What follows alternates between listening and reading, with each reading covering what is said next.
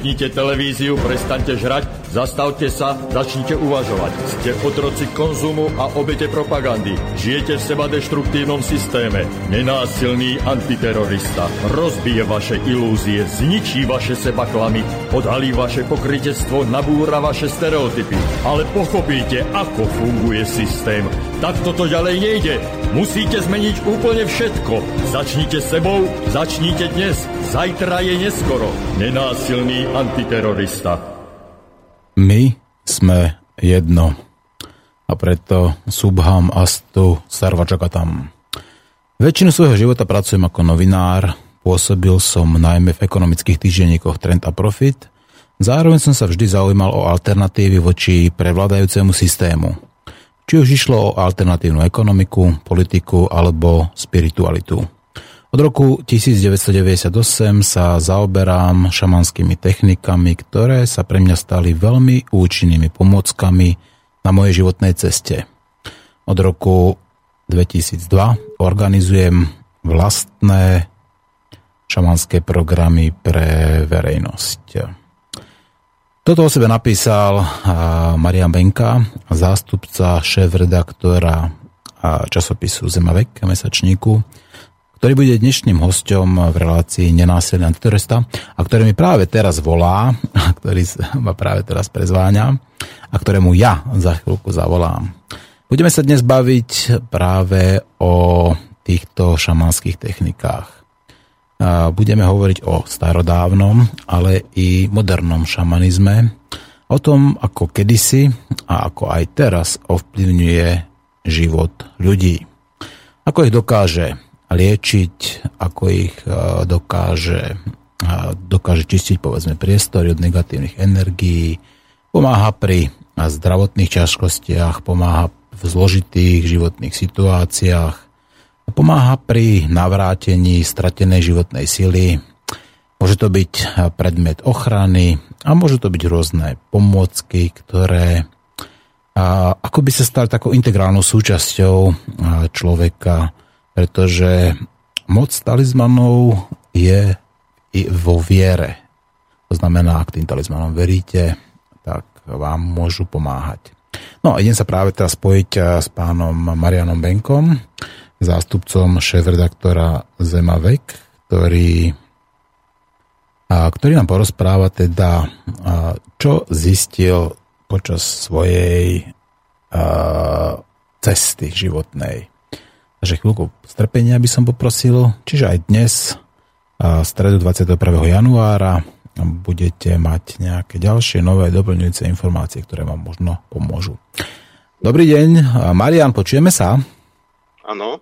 Výborne, tak vítam ťa v éteri, vítam ťa vo vysielaní. Som, som priamo vo vysielaní? Áno, áno, presne tak, si priamo vo vysielaní naživo. A práve som spravil taký nejaký krátky úvod, kde som vlastne prečítal, čo si o sebe napísal na svojej stránke o tom, že sa venuješ šamanským technikám a že organizuje vlastné šamanské programy pre verejnosť už od roku 2002 a že od roku 1998 sa zaoberáš týmito šamanskými technikami. 98. 98, áno, áno, áno. Prezad nám, čo ťa priviedlo na túto cestu? Prečo si sa začala zaoberať práve šamanizmom? Poprosil by som o chvíľku trpezlivosti, lebo som nečakal, že eh, hneď budem vo vysielaní, keď mi zavoláš. Áno, áno, áno, prepáč. som sa potreboval presunúť. Áno. Uh, takto, uh, čo, ma, čo ma k tomu priviedlo. Uh, ja som sa už od uh, v podstate od revolúcie uh, začal zaujímať o možnosti nejakého duchovného vývoja, uh, tak ako asi uh, mnohí iní. A e, zo začiatku som sa zaujímal skôr o také tie východné filozofie, e, také tie indické, jogínske praktiky a podobne. E, ale stále som mal pocit, že keď sa týmto zaoberám, bo, tak ako keby ma to skôr unášal tak niekde hore do nebička a cítil som tam takú nevyváženosť. Proste ako keby ma to ťahalo len k tomu v úvodzovkách vysokému a strácalo sa to v úvodzovkách nízke, alebo to, čo by som nazval taký ten zdravý sedliacký základ, takéto spojenie so zemou. A vlastne takú tú rovnováhu medzi tým nebom a zemou, medzi tým vznešením, vznešeným a takým tým obyčajne ľudským, som našiel ja osobne práve v tom šamanizme. Mimochodom, o šamanizme mi jeden múdry pán, teraz si nespomeniem jeho meno, ale je to človek, ktorý sa zaoberá slovanskou spiritualitou, tak tvrdil, že práve ten duchovný prístup našich slovanských predkov bol v podstate šamanský, aj keď oni tomu tak nehovorili, ale v tom zmysle, že spojený aj s úplne bežným každodenným životom a s takým zdravým sedliackým rozumom. Mm-hmm. No, takže dal si sa na šamanskú cestu a teraz si začal dokonca učiť také základy techniky šamanského cestovania, pri ktorom sa v zmenenom stave vedomia človek vydáva na výpravu do inej reality, aby sa stretol s duchovnými bytostiami, prípadne požiadal o ich radu a o pomoc. Ako, akými spôsobmi sa dokáže ten adept, ten človek, ktorý toto má záujem, dostať do inej reality alebo do iného stavu vedomia? Uh, takto, uh, keď hovoríš, že nedávno som začal učiť, no tak uh, učiť som začal v roku 2002, takže to nie je až tak úplne nedávno. A uh, táto uh, technika šamanských ciest uh, je len jed, jedna z možných technik, čiže Uh, okrem toho, uh, tam je aj kopec ďalších vecí, napríklad uh, keď tí ľudia pracujú v prírode, pracujú vlastne vo fyzickej realite, čiže zase keby niekto chcel riešiť len tieto šamanské cesty, tak hlavne v našej, situá- v našej civilizácii, kde my už máme dosť takých, nazvime to, že mimotelových zážitkov už len vďaka internetu, vďaka televízii, vďaka kinám, Eh, keď človek vlastne je napojený na nejakú inú realitu a nevníma poriadne svoje telo, tak eh, preto si myslím, že práve pre našinca je až nebezpečné alebo nevhodné, aby príliš sa zaoberal alebo aby vnímal len tieto šamanské cesty, že toto je šamanizmus a nič iné. Uh-huh. Uh, takže to som chcel, aby, aby tak bolo jasné, že uh, tie šamanské cesty sú na tom také najviac sexy alebo také najviac príťažlivé pre mnohých ale práve by si mali dávať pozor, aby sa e, to nestalo drogou pre nich. Áno. A teraz tá otázka, tá bola teda k tomu, že akým spôsobom, no neviem, či, to, či toto nejako technicky celé popisovať, na to asi nie je priestor, ale zhruba ja to vnímam tak, že tá realita, do ktorej sa človek na tých šamanských cestách dostáva, je vlastne tá istá, do ktorej sa dostávame, aj keď snívame, teda e, v podstate všetci už poznáme, minimálne z tých snov. E, narkomani ju poznajú z tzv. tripov. E, to je takisto ako spôsob, ako sa do tej reality dostať cez drogy, ale samozrejme jednak veľmi nebezpečný, rizikový a taký, že človek to nemá pod kontrolou. Pri tej šamanskej ceste E, človek vlastne navštívi túto realitu vedomé, cieľenie a s nejakým zámerom a to znamená, že je to niečo iné, ako keď človek zaspí a ten v rámci toho sna uh, sa väčšinou to nedokáže ovplyvniť. Pokiaľ zase neovláda techniku lucidného snívania alebo vedomého snívania, ale to je niečo, s čím ja uh, osobnú skúsenosť nemám. Takže lucidné snívanie a šamanskú cestu, aby som to bol schopný nejako zodpovedne porovnať, tak to asi nie som. Mm-hmm.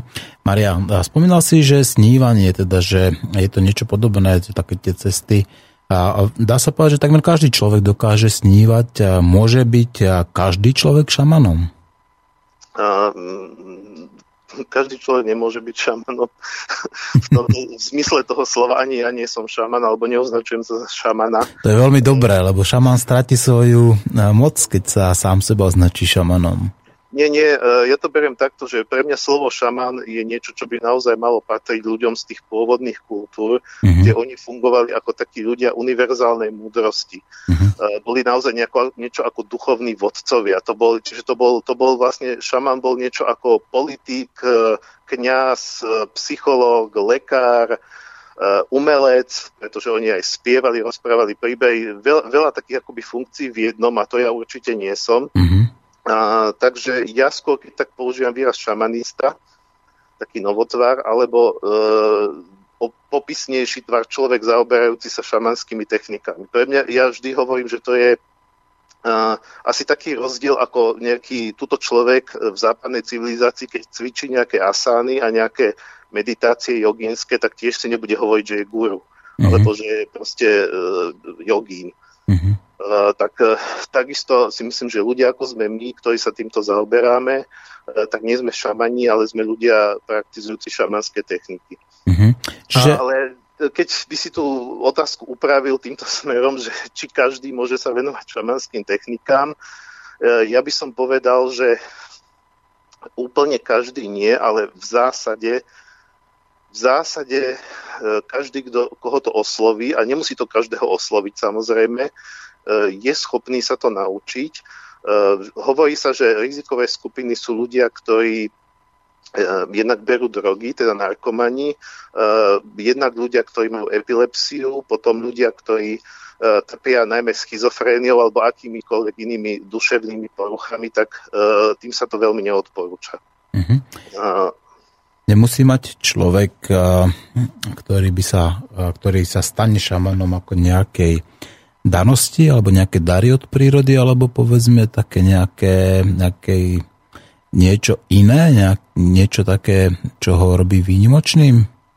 No práve v tých, je, zase sme pri tom rozdiele. E, aby sa stal šamanom, tak určite áno.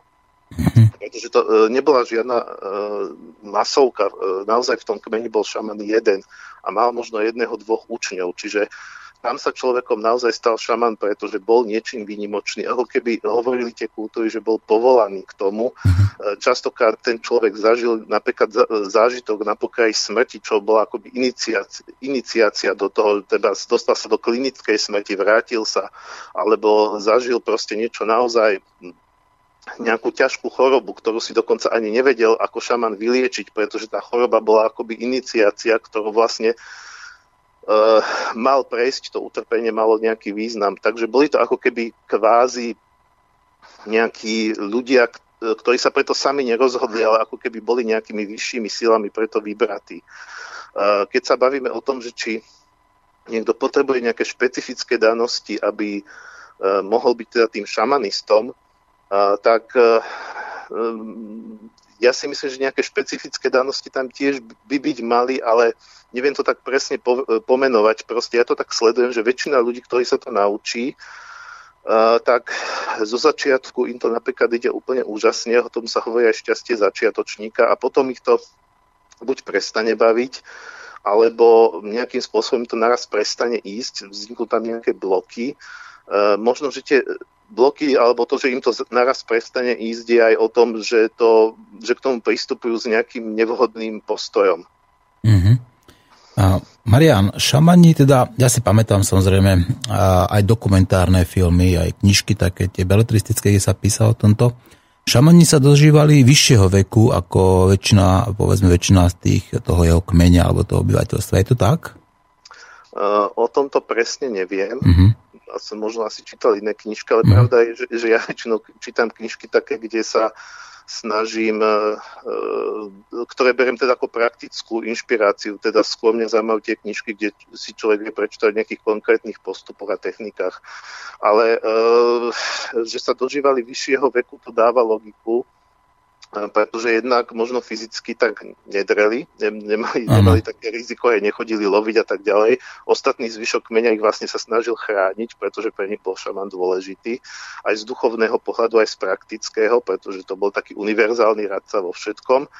A ďalšia vec je, existujú už e, z 20. storočia e, vedecké výskumy, Eh, keď v 60. rokoch sa začali vlastne o týchto šamanov zaujímať rôzni odborníci a eh, boli vlastne títo ľudia eh, napojení na rôzne prístroje, ktoré monitorovali ich telesné funkcie počas toho stavu šamanského vedomia a tam sa preukázalo, že jednak sa menia mozgové frekvencie, ale napríklad klesá hladina cukru v krvi. Istým spôsobom teda ten tiež sa tam menia nejaké uh, srdcové frekvencie, uh, takže ten stav zmenený stav vedomia v podstate má aj také nejaké zdravotné účinky. Ale to pochopiteľne nie je cieľ, prečo by sa tomu človek mal, alebo dôvod, kvôli čom by to človek mal robiť. Pokiaľ to robí len preto, aby sa E, dlhšie dožije. Mm-hmm. Čo samozrejme nedá žiadnu garanciu, že sa dlhšie dožije, pretože ho môže zajtra zraziť auto. Uh, tak si myslím, že práve sa stane to, že mu to akoby nebude umožnené vykonávať. Že nás proste zistí, že sa tá, do toho stavu nevie dostať, aj keby sa rozkrájal. Mm-hmm. No a to, to možno práve spôsobuje tú ďalšiu vec, že teraz v tých takých tých beletristických knihách tak často boli povedzme tí šamani vykreslované ako takí pološialení alebo takmer šialení. Môže spôsobiť to, povedzme, že keď človek sa kvôli iným ľuďom, teda aby ich liečil napríklad, alebo aby ich a hľadal tie, riešil tie problémy, ktoré majú a dostáva sa ča, príliš často do takého zmeneného stavu vedomia, môže to potom a, v dlhodobom horizonte spôsobiť nejakú takú tú duševnú chorobu alebo takú nejakú tú pološialenosť? Uh, No, ja to napríklad teraz rozprávam a dúfam, že na teba ako šialenec Vôbec nie, vôbec nie. to, to je práve to, že tam si treba zachovať to, čo stále hovorím, že skutočný, mm-hmm. či už šaman alebo šamanista, by predovšetkým mal byť človek zdravého sedliackého rozumu. To je podľa mňa mm-hmm. absolútne, absolútne prvý, prvý predpoklad. Pokiaľ človek začne niekde ulietávať do nejakého fantazírovania a Eh, to potom možno si myslí, že aj bol na šamanskej ceste a bol tam len v nejakých vlastných blúdoch, eh, tak eh, potom samozrejme takéto riziko tam je, ale je relatívne malé. Ja ako som sa osobne zatiaľ nestretol s človekom, ktorý by toto praktizoval a skončil by takto povedzme niekde na psychiatrii. Sprostredkovanie som počul v rámci Slovenska o dvoch takých prípadoch. Myslím si, že ale obidva to boli nejakí mladí chlapci, ktorí brali drogy a neboli vôbec ako duševne vyrovnaní, ako, ako keď sa tým začali zaoberať. A zrejme to brali ako takú senzáciu, aspoň tak si myslím, ale e, o tom som len tak začul sprostredkovanie, čiže neviem nič bližšie o tých prípadoch. Mm-hmm. Takže uh, uh, istým spôsobom tamto riziko je. Ale e, ja len teraz mi napadla vlastne e, taká, taká, tak, taká zaujímavá podobnosť, lebo ja si momentálne dosť študujem život e, Karla Junga, ktorý síce nebol šaman, ale robil niečo, čo nazýval aktívna imaginácia. On sa vlastne dostával do nejakých ríš svojho nevedomia a podvedomia, teda do nejakého vnútorného mm-hmm. sveta a takisto vlastne píše o tom, že chvíľu mal obavy, že sa zblázni. Mm-hmm. Pretože to je vlastne, že vedieť, že je to bez rizika, tak to by bola, ako, to by bola falošná propaganda. Rizika tam sú aj dobre si byť tých rizik vedomý, ale myslím si, že ďaleko väčšie rizika sú, keď sa experimentuje s drogami v rámci zmenených mm-hmm. stavov vedomia. Mm-hmm. Len pre upresnenie, myslel si Karla Gustava Junga, teda, a, áno, áno, za, áno, zakladateľa jednej psychoanalýzy, tak je to spolu Freud. Teda, spolu, teda, spolu teda so Zigmundom Freudom. Áno, áno. A v súčasnosti sú medzi spevákmi, hercami, umelcami šamani. A ako ich ten človek dokáže uh, rozoznať? Tak to ja o tom neviem, ako mm. či, či sú ľudia, ktorí sa tým zaoberajú v rámci umeleckej sféry. Uh, takto určite existujú povedzme z tých kultúr, ktoré, kde sa ten šamanizmus zachoval veľmi dobre, ako napríklad uh, ruská tuva, to je vlastne oblasť, v Ruskej federácii kúsok od Mongolska.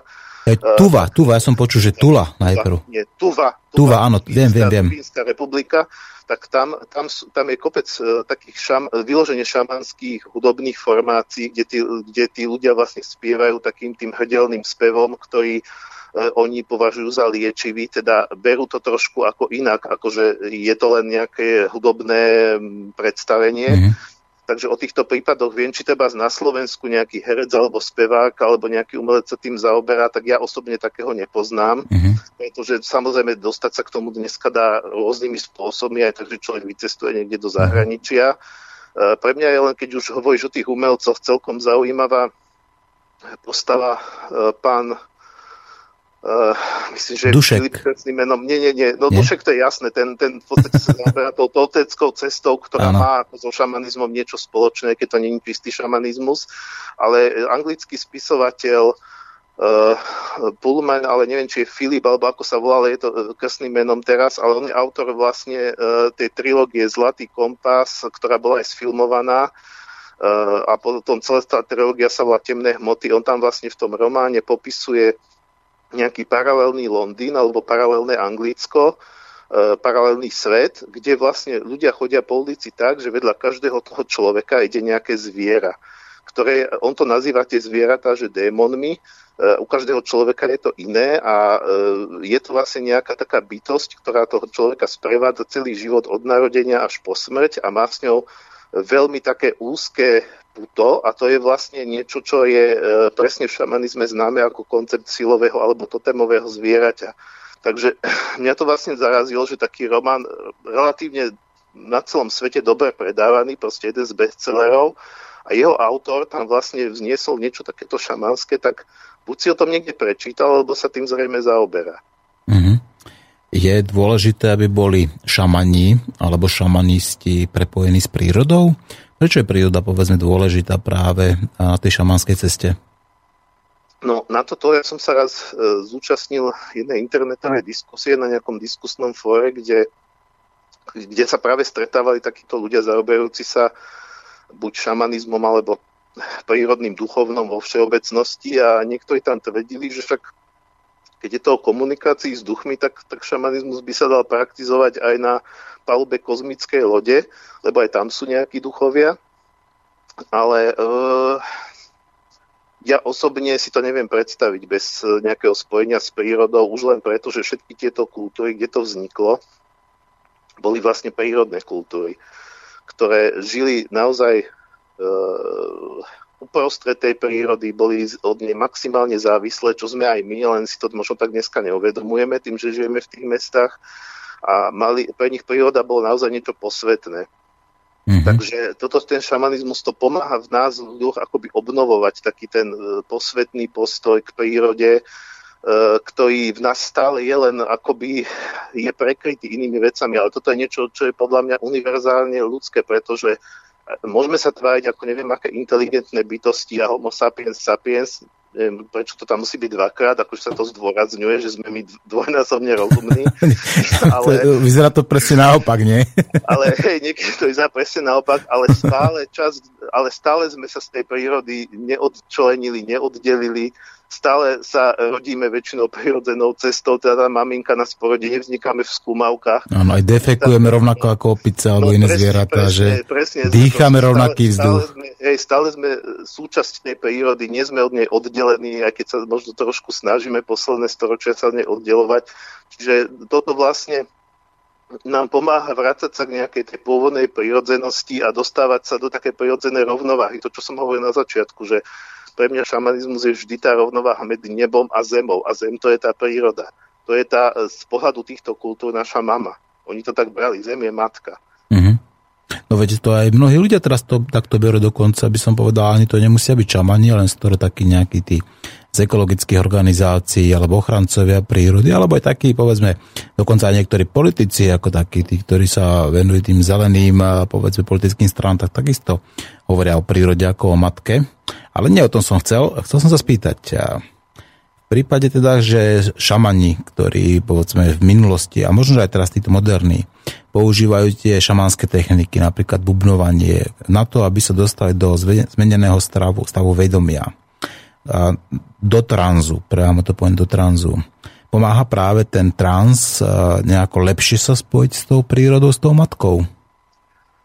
Uh, takto. Uh, keď, keď sa tu bavíme o tom vyloženie zmenenom stave vedomia, ktorý sa používa napríklad na tie šamanské cesty, tak to je vec, ktorá sa dá robiť uh, v akomkoľvek prostredí, pokiaľ si teda človek vytvorí vhodné podmienky, takže to sa dá naozaj praktizovať aj uh,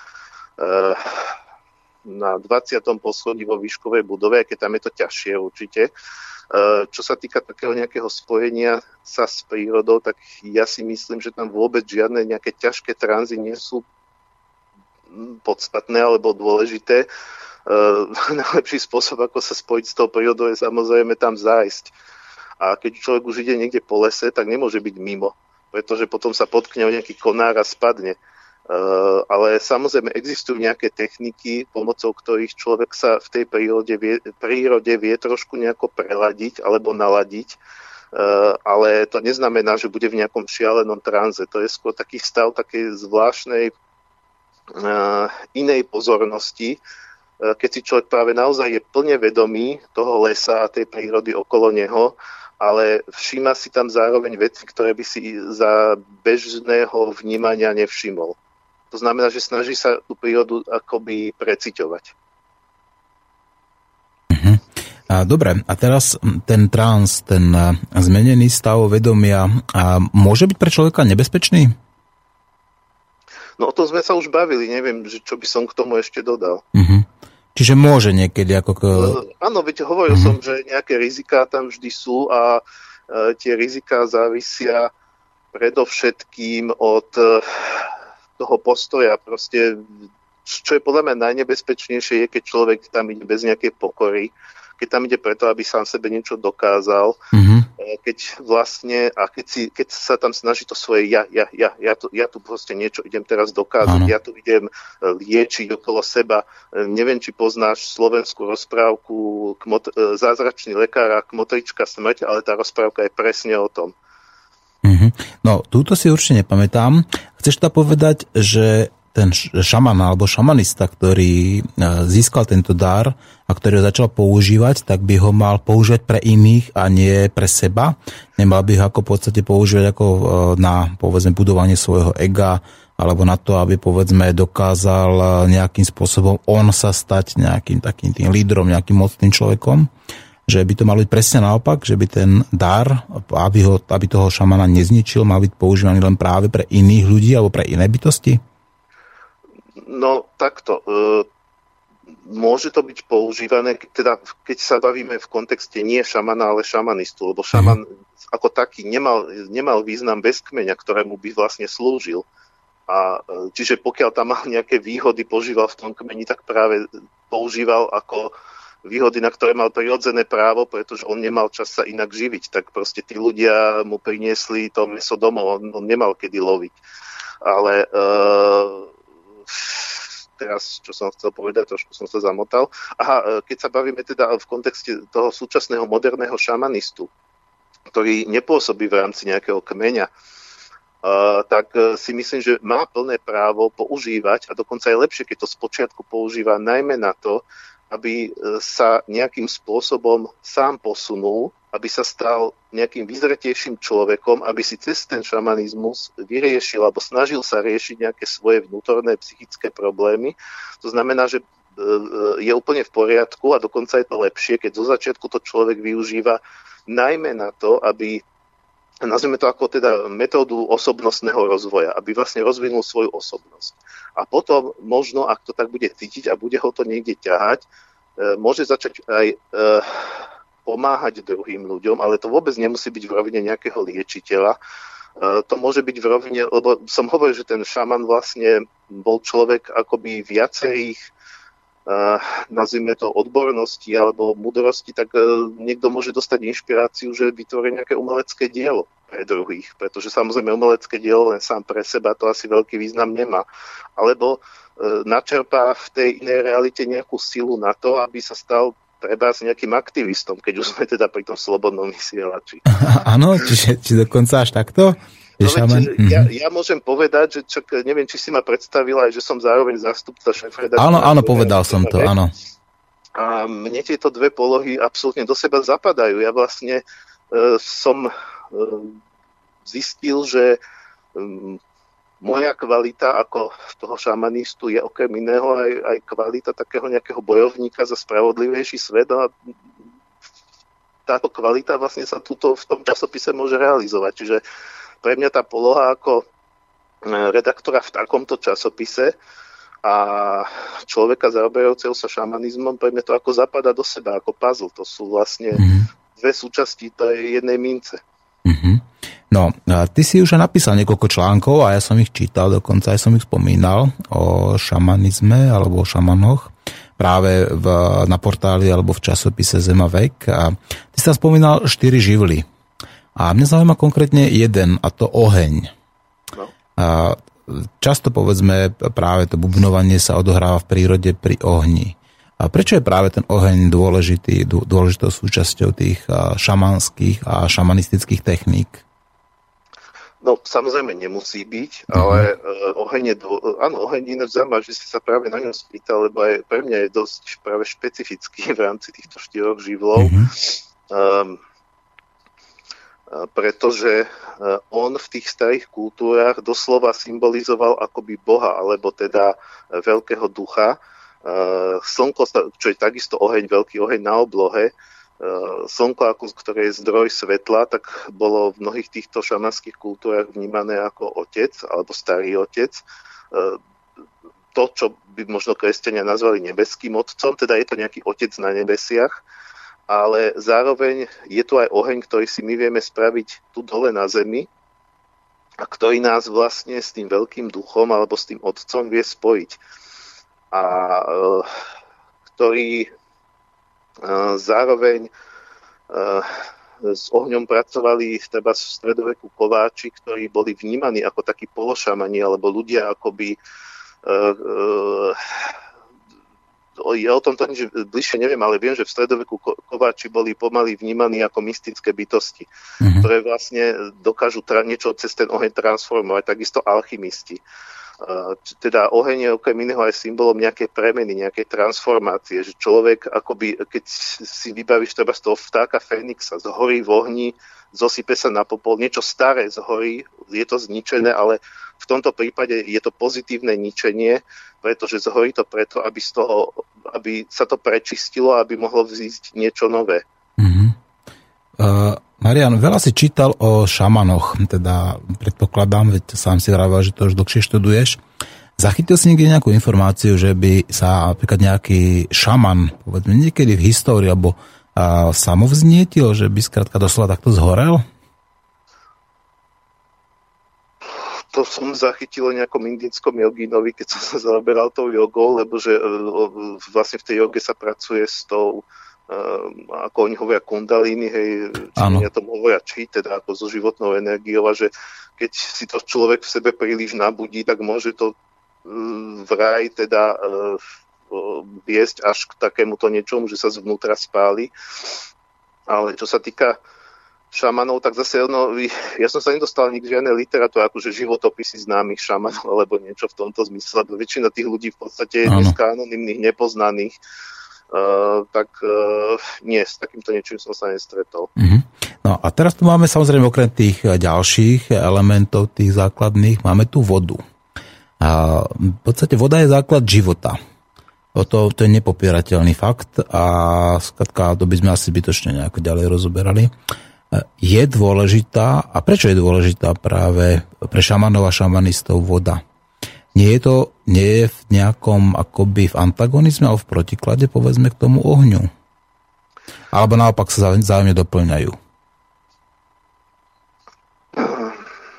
No tak e, samozrejme, on, oni sú dôležité všetky tie štyri živily. Tak ano. Ja som len povedal, že zaujímavé, že si začal ohňom, lebo ten je pre mňa osobne tiež ako keby najzaujímavejší alebo najviac fascinujúci, ale to neznamená, že, že z, pohľadu šamanizmu je ktorýkoľvek z nich dôle, dôležitejší alebo menej dôležitý. Oni sú vlastne akoby rovnako dôležité, pretože všetky spolu vlastne vytvárajú ten život. A samozrejme tak podobne by sa dalo polemizovať aj o ďalších živoch, či nie sú vo vzájomnom antagonizme, ale oni vlastne celá táto spiritualita vychádza z prírody, teda tie princípy, e, o ktorých šamani hovoria ako na duchovnej úrovni, tak sa dajú odpozorovať. Tie isté princípy sa dajú v prírode odpozorovať na fyzickej úrovni a keď si to vezmeme, tak celé počasie alebo klíma je vlastne akoby takou hrou tých živlov a prečo by mali byť v antagonizme? Keď, keď je príliš veľa akoby ohňa, to znamená, keď je, je sucho, slnko praží, tak to nie je dobré. Keď je príliš veľa vody, to znamená, že keď sú len tie zrážky, stále, stále leje, e, sú záplavy, tak to takisto nie je dobré. E, celá filozofia šamanizmu je v podstate postavená na rovnováhe, podobne ako taoistická filozofia. Mm-hmm. Keď si predstavíš ten yin yang, tak to je presne ono. Kde tá čierna s bielou sú vlastne tak v harmonii navzájom poprepájane a ešte v, tom biel, v tej bielej monáde je čierny krúžok a v čiernej monáde je biely krúžok. Takže takisto uh, uh, uh, oheň okrem iného je považovaný za mužský princíp a voda za ženský. Respektíve mm-hmm. voda, a, voda a zem sú považované akoby za matky a oheň a vzduch za otcov a oni sú vo vzájomnej rovnováhe, tak ako by to mužské a ženské malo byť vo vzájomnej rovnováhe. Mm-hmm. Čiže tam nie je nejaký, nejaký uh, súboj práve medzi týmito živlami alebo nad týmito atribútmi, ale naopak, tam je nejaká spolupráca, vzájomne sa doplňanie a teda nejaká tá harmonizácia. Ako vravíš, je to, je to skrátka všetko o rovnováhe. Ano? Áno, ale samozrejme niekedy v rámci tej rovnováhy je dôležitý aj konflikt. Keď sa bavíme o tej rovnováhe medzi mužským a ženským, tak čo by to bolo za manželstvo, keby sa občas aj nepohádali. Ano. Lietajú taniere, takže e, taká tá búrka, keď už sme pri tom prirovnaní v tej prírode, tak e, vzniká práve, práve z nerovnováhy. Keď treba niečo dorovnať, tak potom treba aj konflikt. Mhm. No, Niekedy. A, a ako môže človek, povedzme, e, rozoznať šamana? Čom teda, v čom ten šaman ako je povedzme taký priehľadnutelný, alebo ak, aké môže mať také tie znaky, že tak človek povedzme pozrie, uvidí v televízii niekoho a povedzme, aha, tak toto je asi šaman. Ak je to človek, ktorý sa tým zaoberá naozaj úprimne, nie je to nejaký tajtrlík, ktorý chce okolo seba robiť cirkus, tak si myslím, že práve e, vtedy je dobrý, keď to nepozná nikto. Mm-hmm. To, ja hovorím, že najlepší šamen, akých som stretol aj z tých domorodých kultúr, kde som sa učil, treba z jedna šamanka práve z tej Tuvy. Uh, Ty si bola aj v Tuve? Nie, nie, ona bola tu na Slovensku mm-hmm. robiť seminár. Ale uh, keby som uh, nevedel, že je to nejaká E, šamanka, ktorá tu prišla učiť, tak si myslím, že, je to, že, že vyzerá a pôsobí presne takisto ako nejaká tetuška, čo na miletičke predáva jablčka. To je ono. Že proste človek vidí, že to nie je žiadna cirkusantka, že je to človek, ktorý je naozaj spojený uh, nielen s nebom, ale aj s tou zemou a s tým každodenným praktickým životom. Takže ja si myslím, že že nie je nejaký vonkajší znak, podľa ktorého by to človek vedel poznať, pokiaľ sa nezačnú baviť a ten človek sám nepovie, že sa tým zaoberá. Mm-hmm. Mm-hmm. No, ty píšeš, že e, k tým štyrom živlom ešte patria ďalšie nejaké štyri súčasti ako tej našej vnútornej bytosti. A to je vnútorné dieťa, vnútorná žena, vnútorný muž a duša. A ako by si ich vysvetlil, čo to znamená vnútorné dieťa? Ako každý, v každom z nás je to dieťa? V každom z nás je tá žena. Toto fakt chceš teraz rozoberať? Ja. Koľko máme ešte čas? No, na tebe záleží, dobre, vieš, my sa dohodli no, tej... Dohodli, dohodli sme sa na tej maximálne hodine. A Áno, tak ešte, ešte máme teda nejakých 22 minút, necelých. A bez hudby ideme samozrejme, aby si vedela teda, pretože chcem ťa počúvať. No a Tibor ťa nedovolí ti ešte trošku dlhšie preťahnuť? To teraz nie, on ani nevie, že ja namiesto toho, aby som robil pre časopis, tu poskytujem rozhovor, až sa to dozvie, tak ma možno, uh, ale nie. Pokyfuje, ale to... Tibor, nie, nie, teraz ťa verejne vy, uh, vyzývame, prosím ťa, buď tolerantný, Áno, ne, nebuď rasovo a etnicky neznášanlivý ako nejaký Charlie Hebdo. Ale neviem, no, vieš, ja si svoju robotu urobím a pre mňa no. toto, že som si odskočil od mojej novinárskej roboty a robím tu rozhovor na takúto tému, tak e, tým prestriedaním činností ma to práve nabíja, takže ja potom no. budem zase výkonnejší. No vidíš, ja presne tak. Nemôžem dovoliť viac ako tú hodinu. Dobre, čo bola téma? Otázka bola vnútorné dieťa, vnútorná žena, vnútorný muž a duša a mám ich takto všetkých popísať na no, jeden stačí, stačí tak ako uh, stručne, tak stručne, stručne, áno. Uh, jasné. Uh, toto vychádza hlavne z indiánskeho konceptu. Zaujímavé, že pre, preto ja sa stále teraz vraciam k tomu Jungovi, ja v ňom objavujem, že ten chlapík fakt nebol sprostý, uh, ako klobúk dole pred Jungom, lebo on vlastne prišiel na veľmi podobné veci a, pritom on nemal žiadne styky s týmito kultúrami, ktoré vlastne mali už tieto šamanské, uh, že asi sa nejakým iným spôsobom dostal k tejto realite a Jung vlastne hovorí o archetypoch. Mm-hmm. Ja sám presne neviem, ako definovať, čo to je archetyp, ani sa tým nechcem zaoberať, ale toto sú vlastne akoby nejaké štyri archetypálne postavy, základné, je ich viac, Eh, ale tieto štyri sú také základné, ktoré sú ako keby v každom človeku nejaké súčasti jeho vnútornej bytosti, ktoré ho istým spôsobom ovplyvňujú.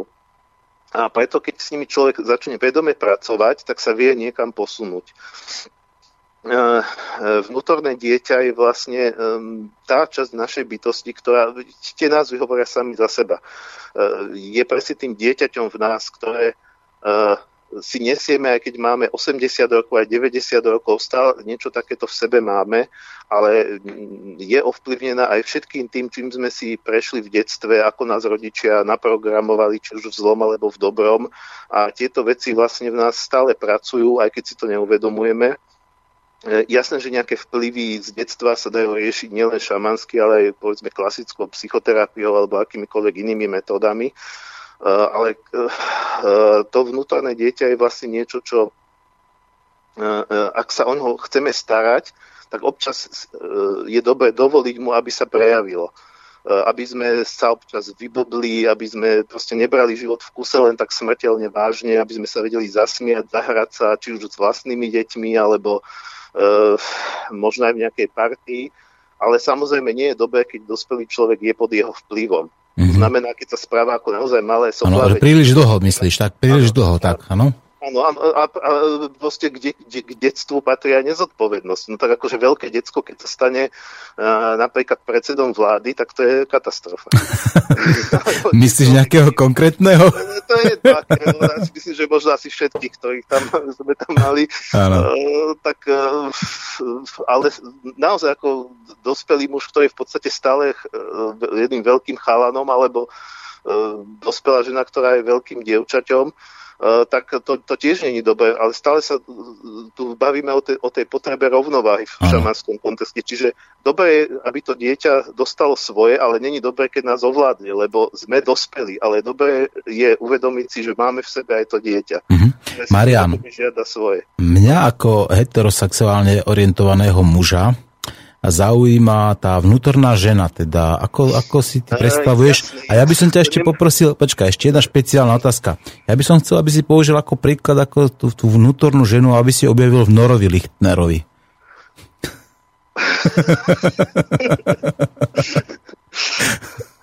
Ale no, to v sebe má. Áno, no tak hovor, hovor, hovor, hovor, ako ja to chcem Ale počuť. Každý to, každý to v sebe má, každý to v sebe No veď vysvetľuj, prosím ťa. Uh, takže či objavať, neobjavať, ale vnútorné, to, to, to, to nemá nič spoločné s heterosexualitou alebo mm-hmm. homosexualitou pre Boha. To, mm-hmm. uh, možno, možno okrajovo áno ale tohto vnútorného muža a ženu asi by som potreboval povedať spolu. To ako by som neoddeloval navzájom. Dobre. To sú, lebo to súvisí aj, ak si si všimol, ja som mal jeden článok o mužskej a ženskej sile. A dalo by sa povedať presne, že, že to je muž a žena v nás a toto presne ist, to isté, zase ten nešťastný Jung, ktorého som tu už viackrát spomenul, e, takisto objavil, on hovoril o mužskej a ženskej duši, ktorú má každý človek, e, s tým, že aspoň ja to tak vnímam, že, že u väčšiny mužov ten vnútorný muž je silnejší ako vnútorná žena a naopak. A to je podľa mňa takéto uh, uh, štandardné, alebo teda väčšinové a uh, možno, a to je vlastne to, prečo na tej vnútornej rovine, jasné, že aj na fyzickej rovine, to nechcem podceňovať, a na tej vnútornej rovine sme navzájom priťahovaní, pretože uh, Eh, vnútorné dieťa si vieme vybalansovať sami. Ale keď si chceme vybalansovať ten pomer vnútorný muž, vnútorná žena, tak potrebujeme partnera alebo partnerku, pretože ja ako muž, ktorý má toho muža silnejšieho, ženu mám takú slabšiu, mm-hmm. keď, sa, keď vytvorím pár so ženou, ktorá to má naopak, tak vtedy to do seba zapadne a vtedy je tá rovnováha. Čiže my vlastne podvedome v tých vzťahoch hľadáme aj tú rovnováhu. Mm-hmm. Ale je veľmi nešťastné, ak napríklad uh, hovoríme ja za seba ako za muža, tak uh, uh, keby som ja sám seba kriticky uznávam, že mal som obdobie, keď som bol ešte mladý a sprostý, keď som mal príliš veľa tej vnútornej ženy a neprejavovalo sa to v homosexualite, ale prejavovalo sa to v tom, že som bol taký zasnívaný, taký proste Uh, ako ten typek z toho, jak básnici prichádzajú o ilúze, ktorý vlastne len niekde sníva, píše básničky romantické a nadchýňa sa krásou a uh, nie je vôbec akčný, pretože k mužskému princípu patrí práve aj tá akčnosť. Mm-hmm. Uh, tak, ale zase, keby som ja ako chlap, ja samozrejme taký som nikdy nebol, ale bol taký, že tá vnútorná moja žena je absolútne nerozvinutá, nie je vlastne zušľachtená a len ten vnútorný muž ma totálne ovláda, no tak by som bol taký klasický mačo, alebo by som bol totálny agresor, ktorý vlastne chce dať každému na hubu. Čiže vlastne vtedy tá e, mužská agresivita alebo mužská akčnosť, ktorá je prirodzená súčasťou nás, e, potrebuje byť zušľachťovaná alebo zjemňovaná vlastne tou vnútornou ženou. Mm-hmm. A to je to, čo napríklad Angličania majú ten výraz gentleman, hej, jemný muž. Mm-hmm. Alebo ten stredoveký rytier.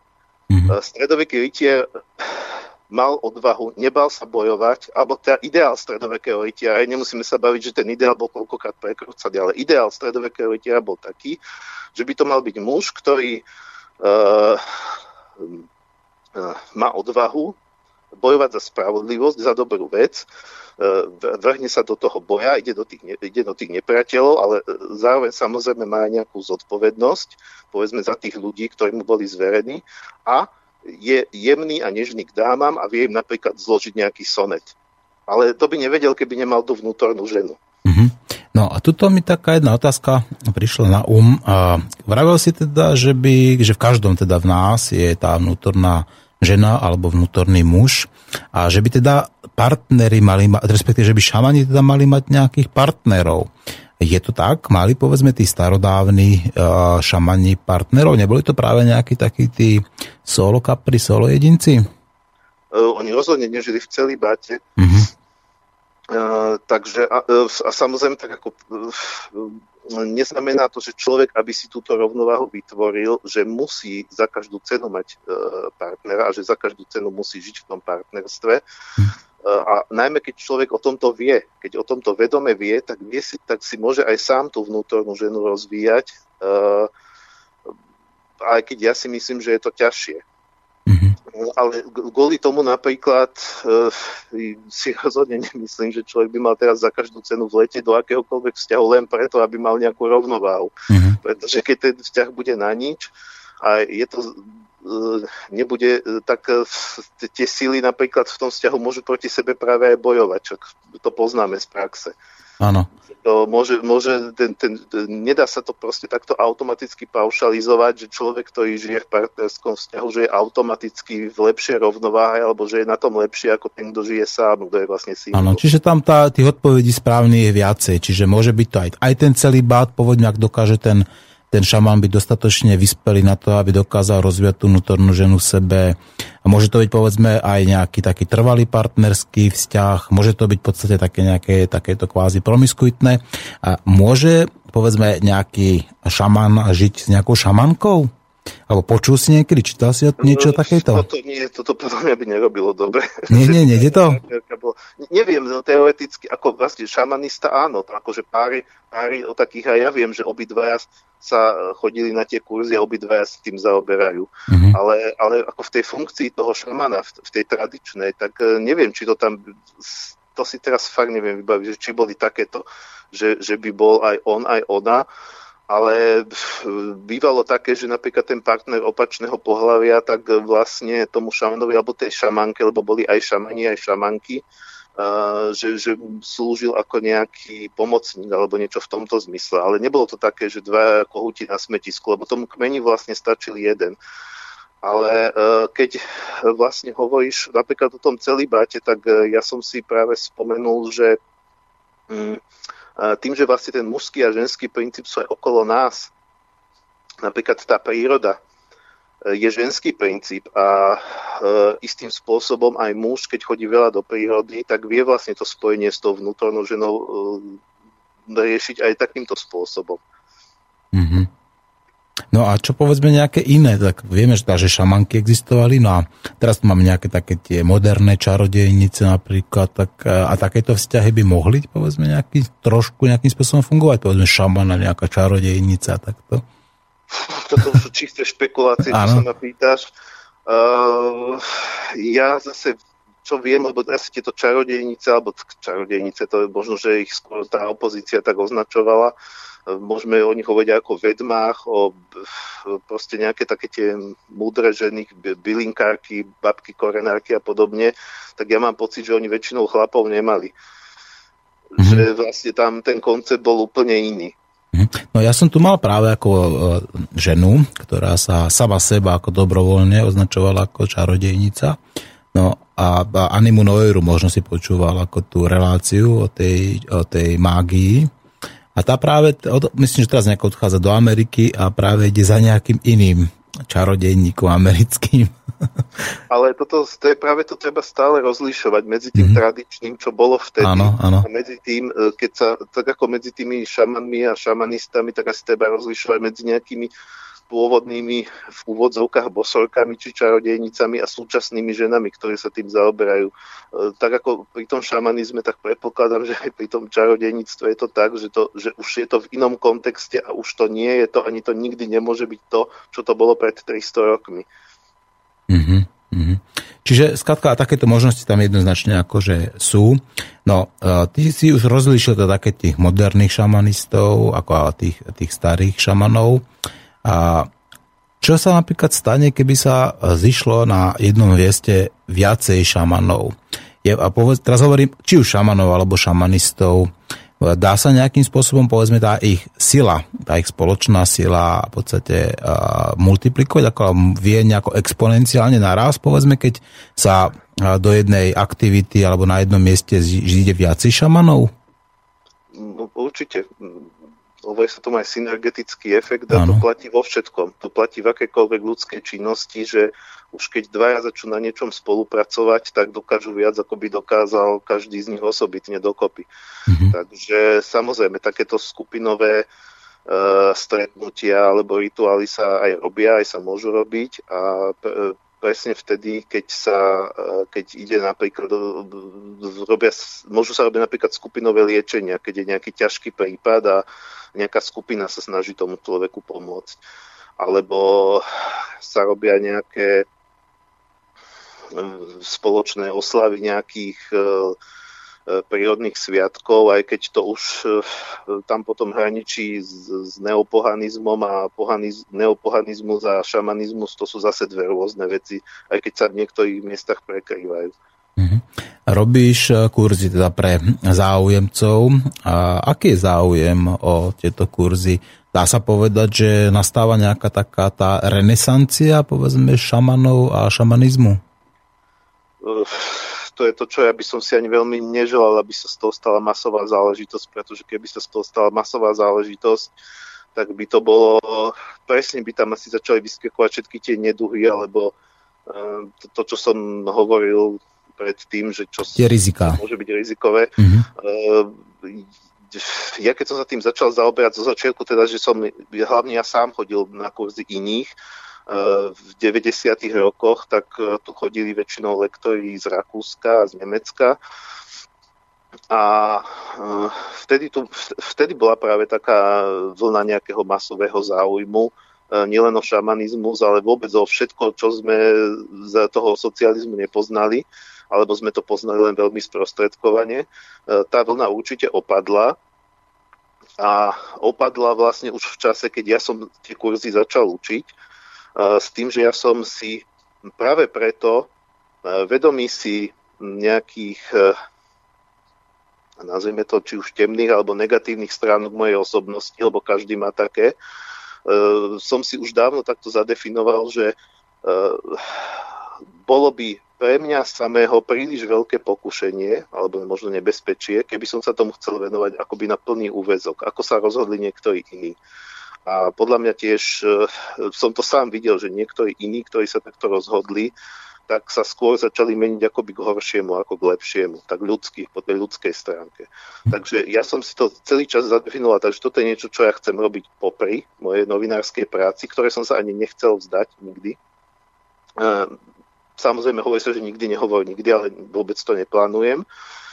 A e, tým pádom som nikdy tomu nevenoval ani toľko energie v rámci propagácie a podobných záležitostí. E, takže skôr na tie moje kurzy chodí tých ľudí menej, e, povedzme tak od 4 do 10.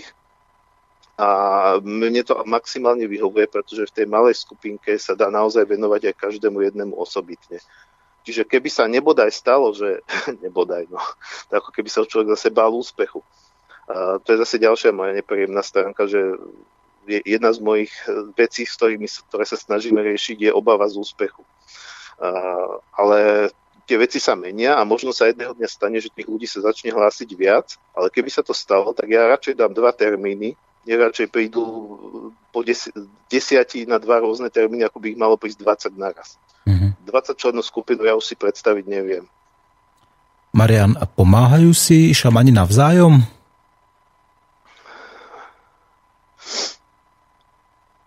Ja si myslím e, takto, že niekedy na tých kurzoch, teraz predpokladám, že stále sa bavíme o súčasnom koncepte. No, samozrejme, ako ja si takto. No povedz to kľudne aj z toho uh, historického hľadiska a povedz to aj teraz, ako to vnímaš, cítiš. Dobre. dobre Alebo no, kľudne, ak, tam, ak je tam povedzme aj nejaké takéto regionálne hľadisko, že povedzme, že na Sibíri áno, v Mongolsku áno, ale povedzme už uh, v, Južne, v Severnej Amerike nie. Kľudne, ak, ak máš no, takéto informácie, poskytni. No dobre, e, z historického hľadiska každý šaman pôsobil, som hovoril, že v podstate sám, aj keď mohol mať aj pomocníkov, ale bol jeden v rámci svojho kmeňa a tie kmene až toľko vzájomných kontaktov celkovo nemali. Skôr ostat, toto bola tá doba v tej prvotno a teraz to slovo, prvotno pospolnej spoločnosti, kde e, väčšinou človek e, nedôveroval nikomu okrem príslušníkov vlastného kmeňa. Zase si netreba tú dobu idealizovať.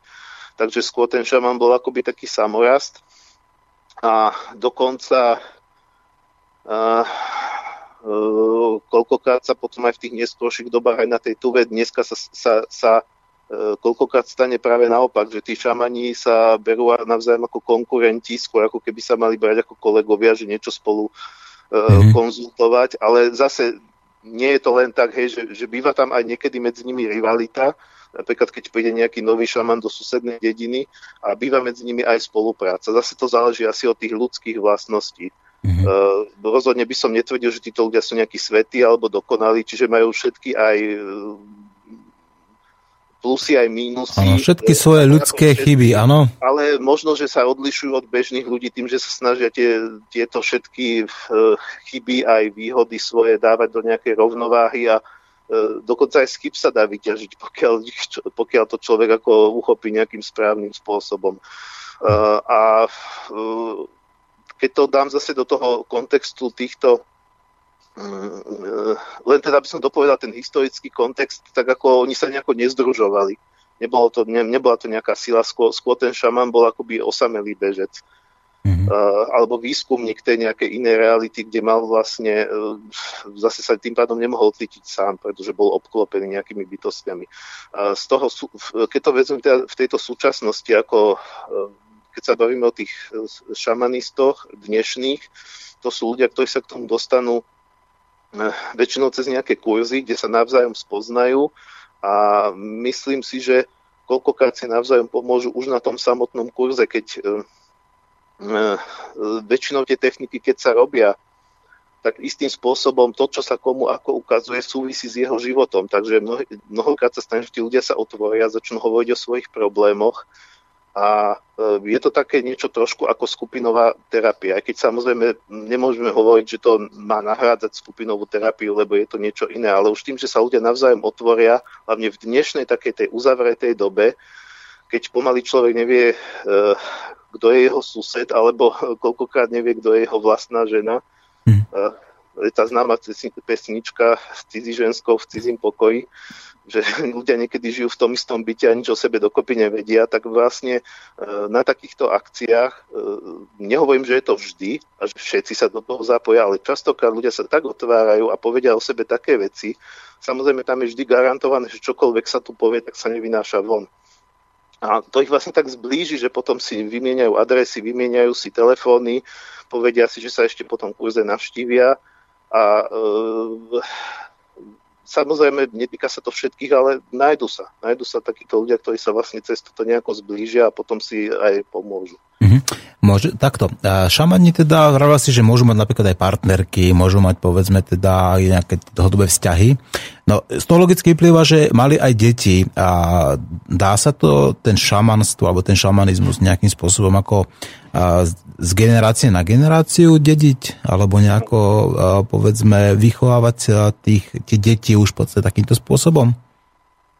Určite, určite. Toto bol, toto bol jeden zo spôsobov, e, teda okrem toho, čo sme spomínali na začiatku, že niekto sa stal šamanom, pretože dostal napríklad nejakú iniciačnú chorobu alebo nejaký iniciačný zážitok, e, tak ďalšia, ďalší zo spôsobov bol takýto dedičný, že sa vlastne narodil ako syn alebo dcéra, aj keď samozrejme všade to nešlo, lebo niekde, niekde mohol byť šaman len muž, niekde naopak len žena a niekde mohol byť aj aj, že to bolo jedno. Mm-hmm.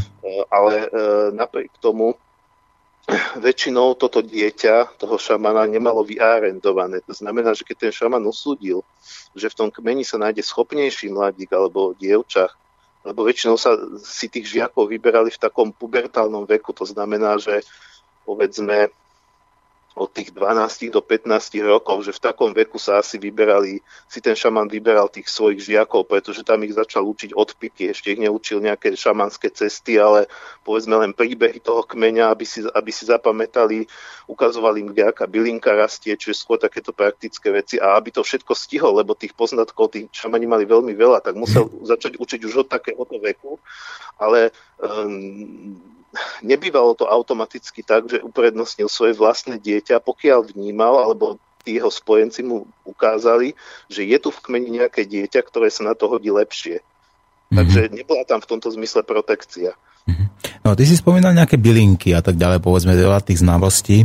No a tie, tí šamani ako pod rôznymi názvami, teda nazvime ich rôzne, fungovali v podstate od Sibíry až po tú Severnú Ameriku, aj povedzme aj v uh, Južnej Amerike tam boli nejakí.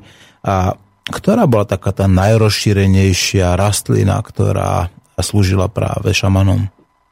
Myslíš v rámci tých uh, zmenených stavov? Áno, napríklad zmenené stavy, alebo prípadne nejaká liečivá. Lebo no takto, samozrejme, že sú tie keď, sme, keď som v začiatku hovoril, že, že, že cez drogy je to nebezpečné, ale niečo iné bolo v kontexte tých kultúr, keď používali, ja neviem,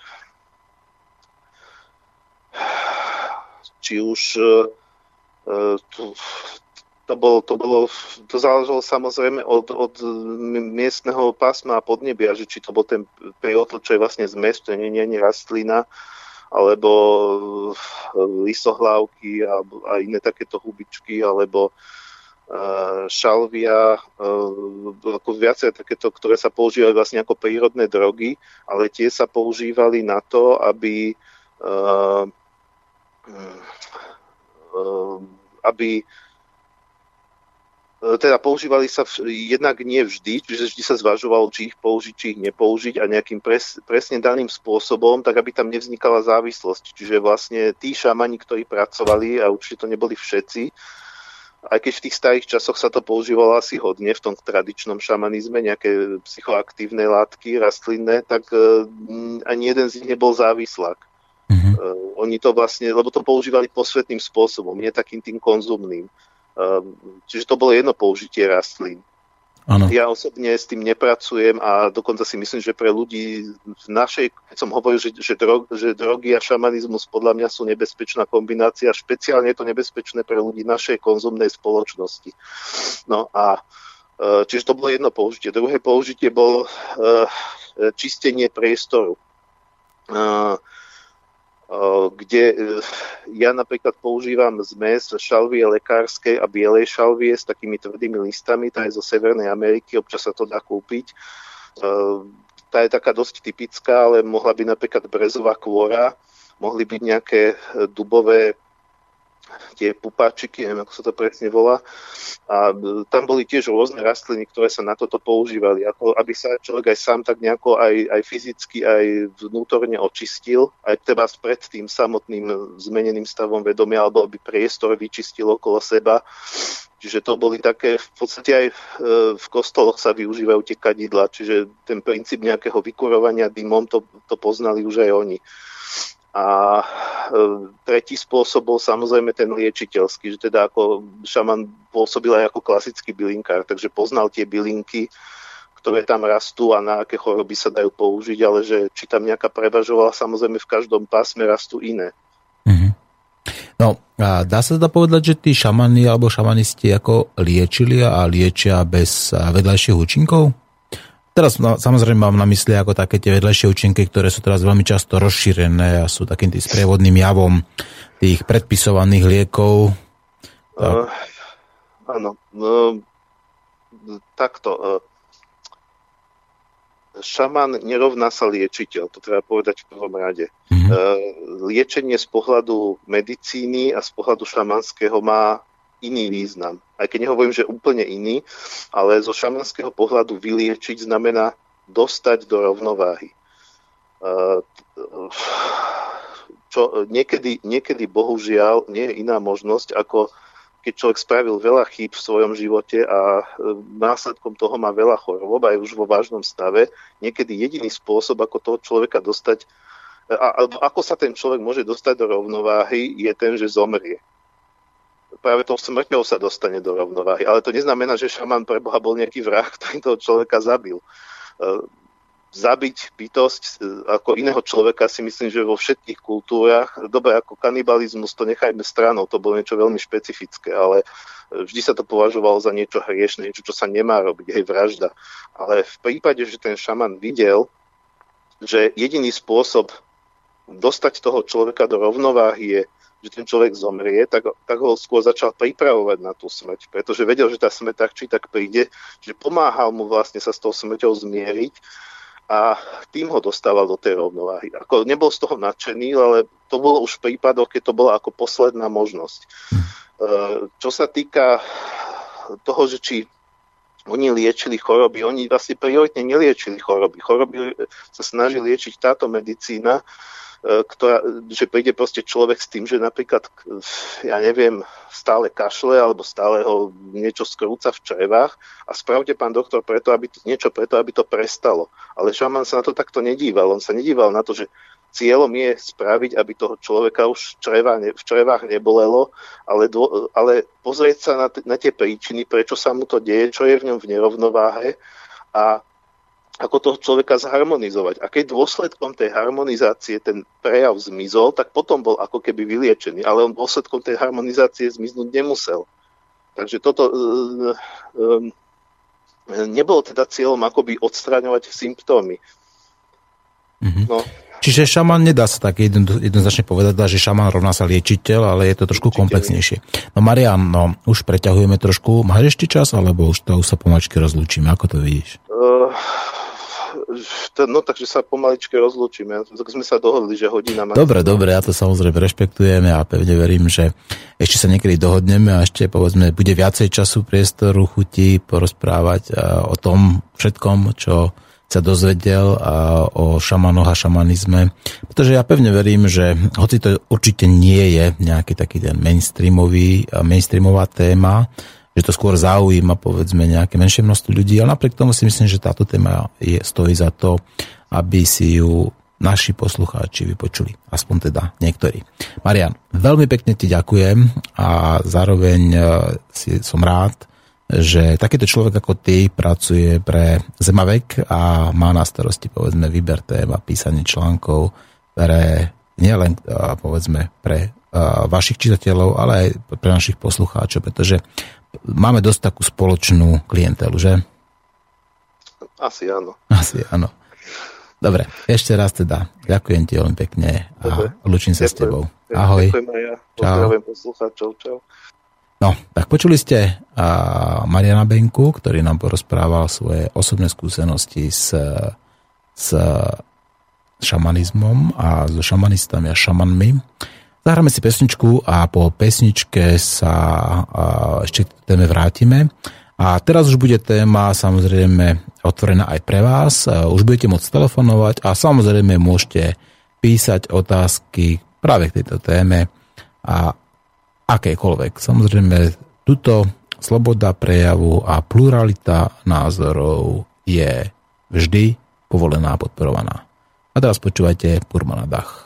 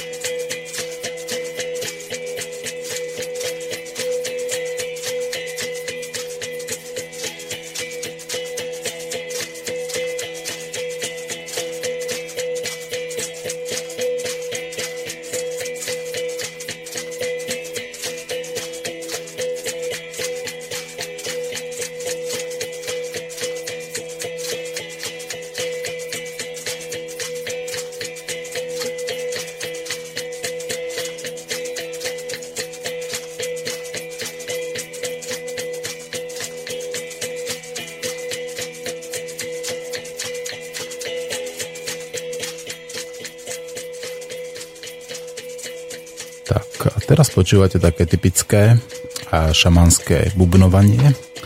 A je to také monotónne bubnovanie, ktoré má prispieť práve k tomu, aby ste sa mohli dostať povedzme do toho tranzu. A bubny sú a povedzme hrkálky sú v tom šamanizme veľmi dôležité. Dokážu toho človeka rozvibrovať a ja osobne si myslím, berte to ako nejaký názor, že to spojenie, povedzme, medzi tým bubnom a medzi tým človekom je veľmi dôležité. Každý ten jeden jednotlivý šaman, alebo ten šamanista, ako hovorí Marian Benka, tak musí nájsť práve v tom bubne taký ten bod G, ktorý ho dokáže naladiť, rozvibrovať, ktorý ho dokáže k tomu tranzu prispieť. Ten bod G toho bubna sa nenachádza na tom istom mieste, práve sa nachádza vždycky niekde inde pretože závisí aj na tom, že kde sa ten človek nachádza, či je v prírode, pri ohni. Záleží na tom, akí ľudia sa a, nachádzajú okolo neho.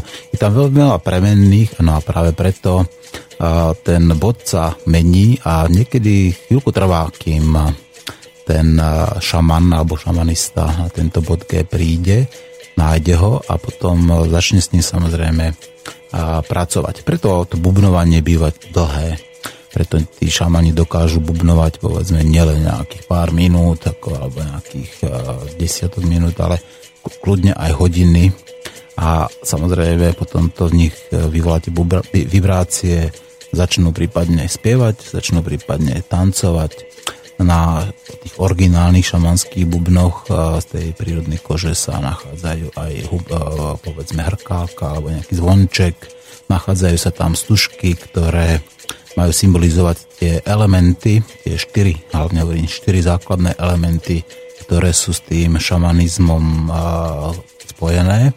A ak vy máte teraz chuť a chcete trošku sa hĺbšie započúvať do tohto bubnovania, tak ja vám pustím trošku hlasnejšie a zároveň vám dávam priestor k tomu, aby ste sami povedali, či poznáte nejakého šamana, či máte nejakú osobnú skúsenosť s s, s šamanmi alebo s šamanizmom. Či vám niek- niekedy nejaký šaman a, pomohol, ale kľudne môžete aj naopak kriticky sa vyjadrovať k tomu, čo sme tuto dneska povedali.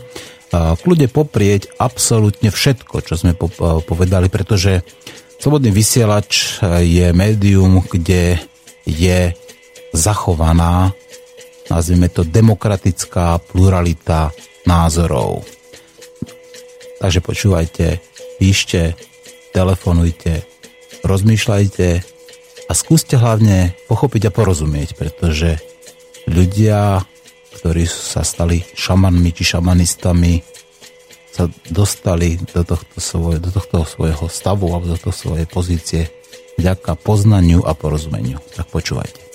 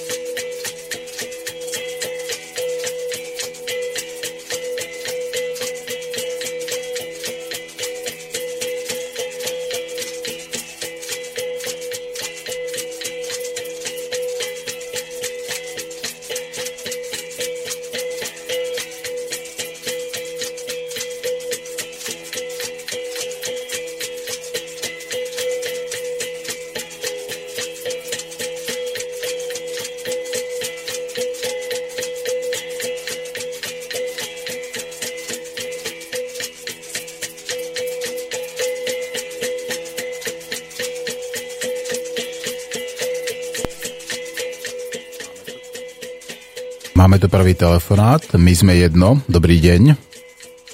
Dobrý deň, nazdar Martin. Števo Petrucha zo Šamorína. Ahoj Števko, tak ja som veľmi rád, že práve ty voláš uh, do dnešnej relácie a veľmi ma zaujíma tvoj názor, čo si ty myslíš o šamanoch a šamanistoch. No neviem, ja mám v prvom rade taký pocit, že, že tu sa tak nejako no, mystifikuje vôbec, že, že čo je šamanizmus a na čo, na čo má slúžiť, alebo respektíve aká bola jeho pôvodná úloha. Mm-hmm. Takže budeš ja, mať kritický akože, názor. To ma veľmi, veľmi teší. Ešte neviem, či kriticky. Ja sa to pokúsim akože uviesť tak nejako na pravé miesto. Ale vieš, akože, že napríklad aj to, túto, čo pán Benka pred chvíľou hovoril, on hovoril, že, že bola, kedy tí šamanisti on e, fungoval v podstate celý svoj život a vychoval si jedného alebo dvoch nasledovníkov. Čiže on, on prenášal tú svoju náuku, ktorú dostal sám od predchádzajúceho. A Lenže že čo sa robí teraz? Teraz sa robia kurzy, čiže teraz sa to šíri tak nejako akože uh, hromadne, by som povedal. Čiže Doba sa zmenila, tak, áno, je to tak. Školia, ale sa, sám pán Denka hovoril, že, že, že našiel v sebe ne, nejaký, nejaké, nejaké tie zlé veci, ktoré mu bránia nie, niektoré iné veci robiť. Čiže že našiel v sebe tú brzdu. Lenže keď sa robia takéto kurzy na komerčnej báze, tak tam potom nie je zaručené, že tí ľudia, ktorí sa to naučia, že to nebudú zneužívať. Samozrejme, akože vždycky sa to e, obráti nakoniec proti ním, ale v podstate aj normálny život sa proti človeku obráti, keď nežije správne, keď žije čam veľmi egoistickým spôsobom života, vždycky akože tá spravodlivosť človeka vždycky dobehne.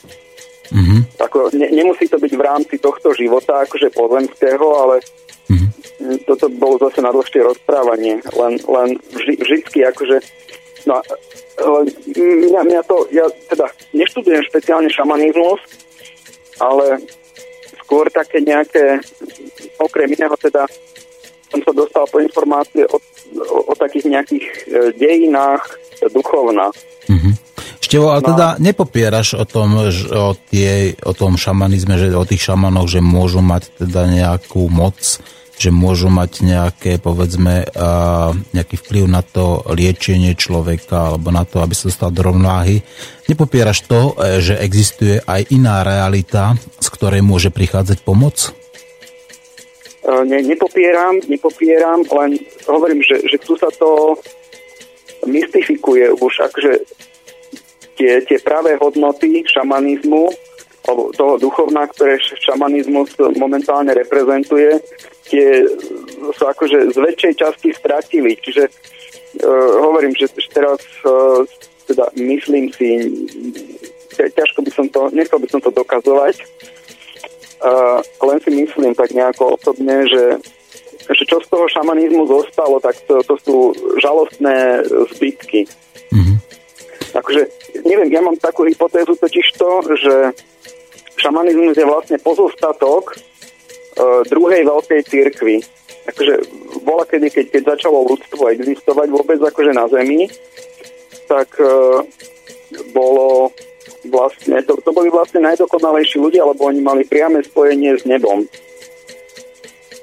No a nie je teraz práve čas na to, aby teda prišla tá renesancia toho šamanizmu, aby sme, hoci, možno, hoci ne, nehovorím, že takýmto tým komerčným spôsobom, tými kurzami, ale aby sme akýmikoľvek dostupnými a rozumnými cestami a pomáhali hľadať tých ľudí, ktorí majú takýto dar a aby sme dokázali ich znova iniciovať, aktivovať a práve zapojiť do spoločnosti tak aby Ešte sme takto. napríklad dokázali tých ľudí liečiť bez vedľajších účinkov, dostávať do rovnováhy.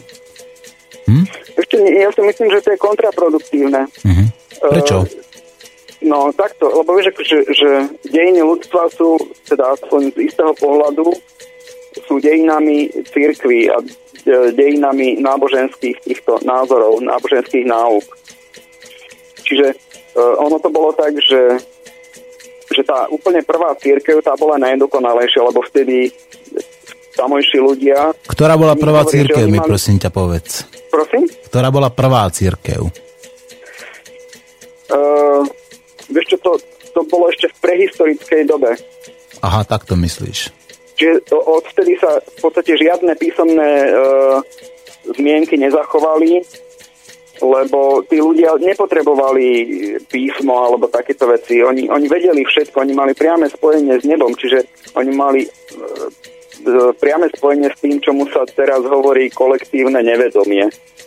Aj keď ono to nevedomie nie je, to je práve že kolektívne vedomie, ktoré je ale inde, ktoré nie je e, v tomto hmotnom svete, ale je nad ním. Mm. Môže byť vôbec vedomie hmotné, veď predsa to sa nedá nejakým spôsobom ani tak spojiť tá hmota s tým vedomím. Veď vedomie tvorí hmotu. To tvrdí pán doktor Amit Gosvány, kvantový, aktivista kvantový fyzik z Oregonskej univerzity.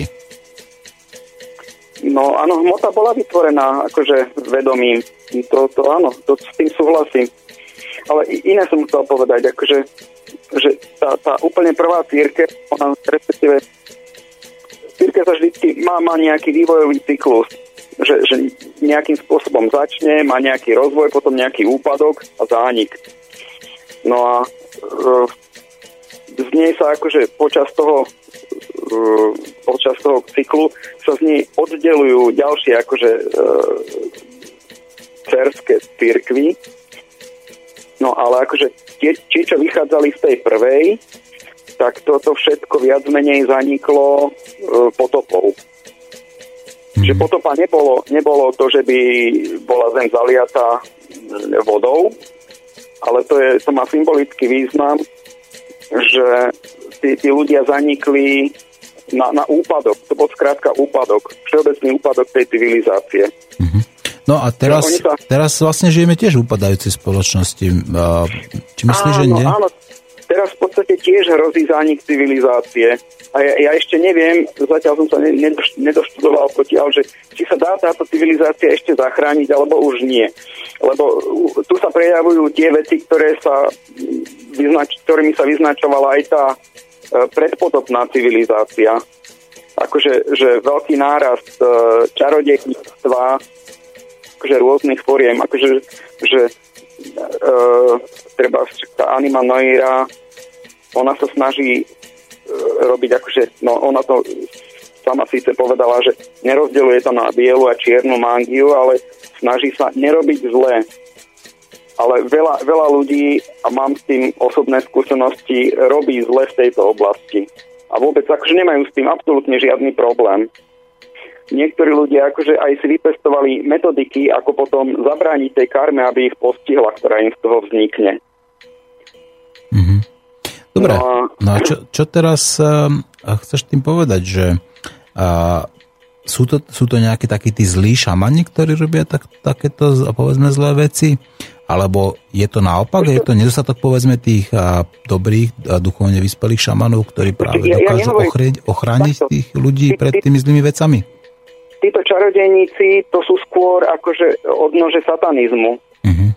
A o satanizme to sa dá tiež niekde na internete nájsť. E, bol som, myslím, kvôli niečomu, neviem, možno som to už spomínal tebe, že som bol nutený pohľadať o týchto veciach niečo. E, no a normálne na webe sú stránky, ktoré sa dá sa to nájsť podľa čo spirituál satanizma alebo takéto No a tam sú potom niektoré stránky, tam je to aj rozdelené, že, že e, aké to má odnože vlastne. Tam sú rôzne formy čarodejníctva, bosoradstva, e, ani neviem tie názvy všetky, ja to nepamätám. No akože, že, že tomuto sa ľudia, mnohí sa tomuto venujú a tie stránky boli koncipované takým štýlom, aby mla, hlavne mladí ľudia, ktorí ešte nemajú životné skúsenosti, aby sa pustili touto cestou, lebo sa tam slubovalo, že budú môcť liečiť a že si budú vedieť, že budú mať majetku veľa, no akože medové motúzy sa im po podnosť preťahovali. Čiže na, na to, aby naverbovali. No, len, len potom to má samozrejme aj svoje dôsledky, ktoré sa tam nedozvedia. To sa dozvedia potom možno neskôr, keď už ako keby... Potom im povedia, že už cesty späť nie. Že už keď to dali na tú cestu, tak už musia aj splniť ďalej. Čiže potom No, nezá, nie, nie im to závidieť. Ale nie o tomto som chcel. Ja som chcel o tých šamanoch. Mm-hmm. Hovor, hovor, počúvame ťa. Že e, akože väčšina civilizácie zanikla pri potope, ale samozrejme ľudstvo samotné nezaniklo, lebo e, ist, istá odnož tej cirkvi predpotopnej bola akože zachovaná aj s tými ľuďmi, ktorí, e, medzi ktorými bola rozšírená. No a z vznikla akože druhá církev. No a, a to bola ešte pred, pred židovská, pred, pred hebrejská. No a ona tiež postupne akože sa z nej odnože nejaké odpadali a tak, nejaké, nejaké bočné výhonky. No a ona tiež vlastne zanikla a e, táto izraelská církev tá potom vznikla akože tiež na, na troskách. Ale tam už neboli také tie, tie následky také ťažké, že by, že by musela zaniknúť celá civilizácia. No a ja to, ja to chápem tak nejako, samozrejme môžem sa míliť, že, že títo šamani, oni sú vlastne uh, akože pozostatky z tej druhej cirkvi, z tej no, po, po potopnej, lebo oni tiež mali ešte ist, isté spojenie s nebom. Čiže oni v podstate, no lebo tak, akože keď nie je spojenie s nebom, tak, civiliz, tak ľudstvo zaniká. Ľudstvo zaniká v, v zle, v, no, v prejavoch zla rôznych. Tak ako, ako vidíme teraz, akože že teraz tiež sme v období, kedy církev, uh, ja momentálne neviem pomenovať, kedy súčasná církev zaniká a preto akože na svete vzrastajú rôzne formy zla, akože že hlavne, hlavne čo sa týka sebectva. Svet, sebectvo má tiež dve formy. Akože ľahšia forma to je uh, láska k majetku, no a horšia forma je sebaláska, no a, lebo tak láska k majetku sa prejavuje krádežou, a sebaláska vraždou. Čiže e, tí, tí, čo majú radi majetok, tak tí okradajú, okrádajú ostatných a tí, čo majú radi seba, tak tí nemajú problém vyvraždiť. V podstate všetkých, ktorých neúctievajú za bohov. Števo bol a podľa teba Ježiš šamanom? Nehovorím ako Ježiš. takým tým klasickým, ako povedzme z tej Sibíry alebo niekde z z, povedzme, z niekde Severnej Ameriky, ale či bol skladka takým nejakým človekom, ktorý veď dokázal liečiť, dokázal v podstate ľudí um, upravovať ich, povedzme, tú cestu životom. Mohol byť šamanom? Ojoj. uh, nie, on, vieš, ako, nie, uh, Ježiš, Ježiš je pán. Vieš, že, že to, uh, Ježiš je vtelený Boh. On prišiel v podstate zachrániť ľudstvo pred, e, akože založiť novú církev. On založil kresťanskú církev. A akože to no nejako sa mu teraz vymkla z rúk tá kresťanská církev, lebo tá církev... Prečo, by sa vymkla? Nie. No, nie, tá církev že... momentálne ako, neviem, či je úplne tá, tá, hovorím o tej súčasnej církvi, že či je práve taká, takým tým pilierom, povedzme, tejto civilizácie, či práve je to takou nejakou ochranou tejto civilizácie, alebo či skrátka už nepôsobí kontraproduktívne ako nejaká komerčná organizácia, ktorá v podstate iba profituje na nejakej na Ježišovi a na nejakej tej náboženstve a ideológii. To dobre hovoríš, to dobre hovoríš, ale zase, ako, neviem, asi, asi ti uniklo to, čo som hovoril predtým, že každá církev má svoj vývojový cyklus. Áno. Čiže ona má nejaký začiatok, aj koniec. Nejak, nejaký vzostup, nejaký rozkvet, nejaký úpadok a, a nejaký rozklad, úplne akože rozklad. V ktorom no štádiu je teraz církev kresťanská? No tak vidíme to okolo seba, akože keď e, narastá sebectvo medzi ľuďmi a akože v podstate taký chaos rôznych filozofií a kade čoho, tak to znamená, že církev zaniká. No a inak, čo sa týka e, RKC špeciálne, tak to je, to je vyslovene akože organizácia. Ale ešte tak, že, že ako organizácia to už nie je církev. Ale niektorí ľudia ešte, ktorí sú v tej štruktúre zaradení, oni ešte sú akože príslušníkmi církvy. Čiže to, to je to, že, že církev v duchovnom význame sa nezhoduje s církou, s církou ako organizáciou v dnešnom uh, uh, význame, aký sa používa v tejto civilizácii. Takže tu, tuto potom vládne taký e, terminologický chaos a každý si pod, pod tými slovami predstavuje niečo iné a e, potom sa ľudia e, navzájom vznikajú rôzne nevraživosti, lebo vieš, akože, že, že Boh je len jeden a ten je pre všetky náboženstva ten istý. Len akože, že niektoré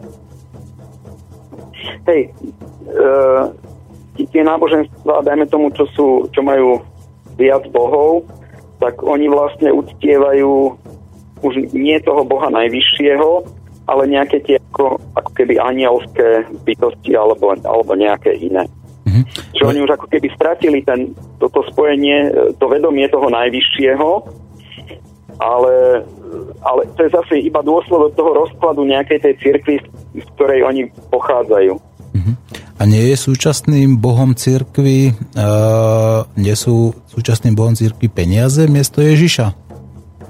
No, uh, áno, do, do značnej miery, ale hovorím, že, že to, to sa týka organizácie ako celku, ale zase niektorí ľudia ešte, ešte akože tvoria tú církev, len, len oni, dosť rýchlo sa to rozkladá už teraz. Mm-hmm.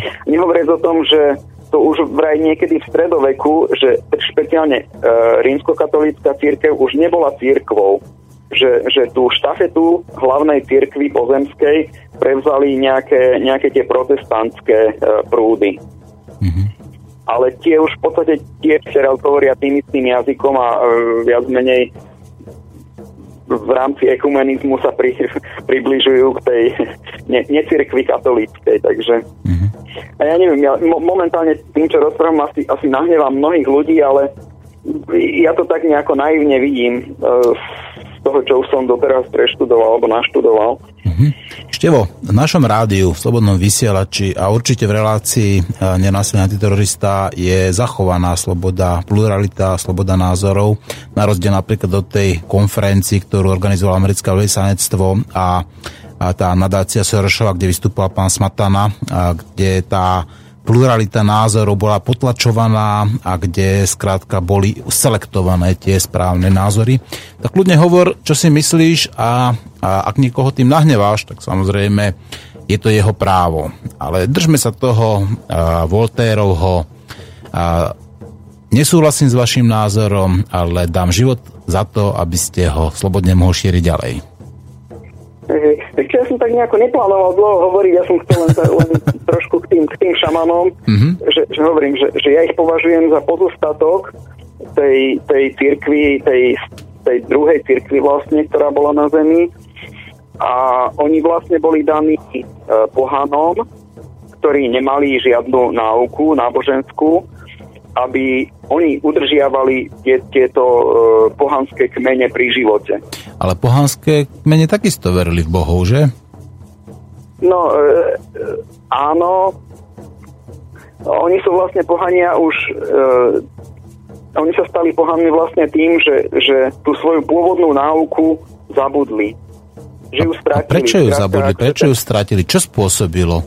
Alebo kto, kto sa pričinilo to, že prišli o to svoje poznanie? Ešte nie, to je, to je na základe to, toho cyklu životného tej církvy. Čiže ona sa, ona sa v závere stane modloslúžobnou. Čiže mm. e, prestane uctievať ako keby tie práve hodnoty. Lebo práve hodnoty sú hodnotami ľudskosti. Akože je nejaký ideál človeka, že, že ono teoreticky by sa dalo povedať, z istého pohľadu, že Boh to je vlastne ideálny človek. To je to, aký by človek mal byť. Uh-huh. To, je, to je súhrn vlastností, aký, akými by mal človek akože uh, akými by mal byť charakterizovaný. Uh-huh. Ale, ale na, na to sa takýmto spôsobom nepozerá. Akože, čiže tým, tým pádom vlastne človek, teda Boh ako ideálny človek to je, to je v podstate súhrn všetkých dobrých vlastností. Mhm. Dobre. Všetko, Števo, alebo kľudne chceš pridať niečo uh, kritického ďalej? Ja som chcel ešte, keď si toho, keď si toho Ježiša spomenul, ja radšej hovorím Ješu, alebo uh, v našom jazyku, akože že Ježiš je, myslím, z grečtiny prevzaté, ale v originále akože vieš, americké mená čítame George a čo ja viem čo, John a takéto, tak, tak ako sa uh, vyslovujú.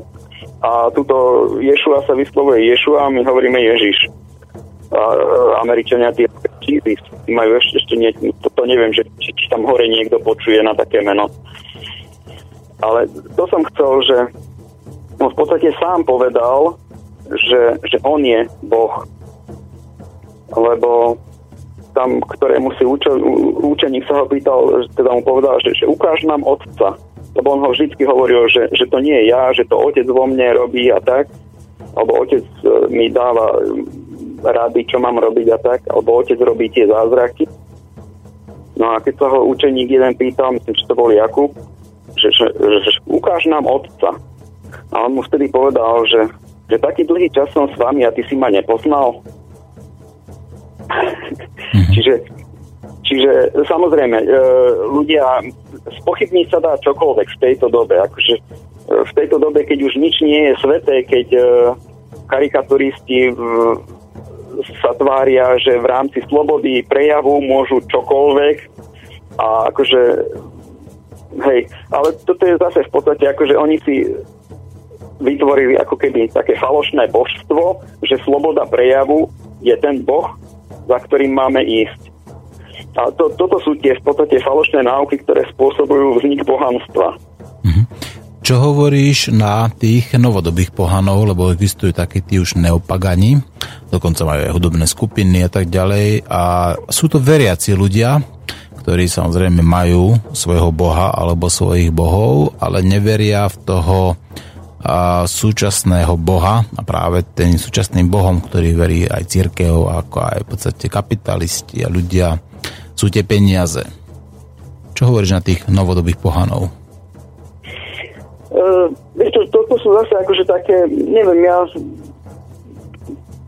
neviem, nezávidím, keď mám pravdu povedať, akože, že myslím, že to sú také naivné snahy. Tí ľudia cítia, že to, čo sa deje v tejto dobe, nie je dobré a snažia sa e, nájsť niekde to duchovno a keďže že kresťanstvo sa vďaka RKC a iným rôznym aférám a tak sa dosť sprofanovalo a nehovoriac o tom, že aj e, je mediálny tlak na to, aby sa zdiskreditovalo kresťanstvo alebo vôbec akékoľvek e, seriózne duchovno. Takže oni potom hľadajú kdekade, preto je aj ten nárast šamanizmu a, a rôznych iných a tohoto novopohanstva a e, pôvodného duchovna Slovanov a tak. E, čiže ľudia sa snažia hľadať, lebo cítia sami, že, že ten materiálny život nestačí, že, že to je strašne málo na to, aby človek mohol splniť tú svoju akože nejakú tú misiu na Zemi alebo to, to poslanie, kvôli ktorému tu je. Mm-hmm. Takže e, východiskom by malo byť akože že založenie nejakej novej cirkvi, len tá, tá by musela to by musel prísť taký nejaký impuls z hora, bo vždycky je to vla, vlastne na základe tohto. Tak ako, tak ako keď tu e, Ješua prišiel, keď, keď sa Boh vtelil, tak on v podstate dal základ tej cirkvi. A inak tak, akože, že, že tiež som čítal, že aj na iných planetách vo vesmíre žijú ľudia a že uh, on, oni boli prekvapení, že, že Boh sa vtelil na, na planétu na takúto, ktorá je v podstate ako keby najhoršia. Uh, keď to tak vezme, taká najťažšia nápravno-výchovná skupina. Mm-hmm. Že, že na iných planetách sa Boh nevtelil osobne. Akože, čo, čo sú teda, hej, prišlo mi to zvláštne. Mm-hmm. Ale, ale to vlastne dokazuje, že, že ono sa to aj hovorí, že Boh je dobro a boh, že Boh je láska, čo je v podstate to isté ako dobro. Čiže uh, on tým, týmto vlastne dokazuje, akože, že, že jemu záleží na ľuďoch, aby, aby ich zachránil, aby im pomohol dostať sa z toho marazmu, v ktorom žijú.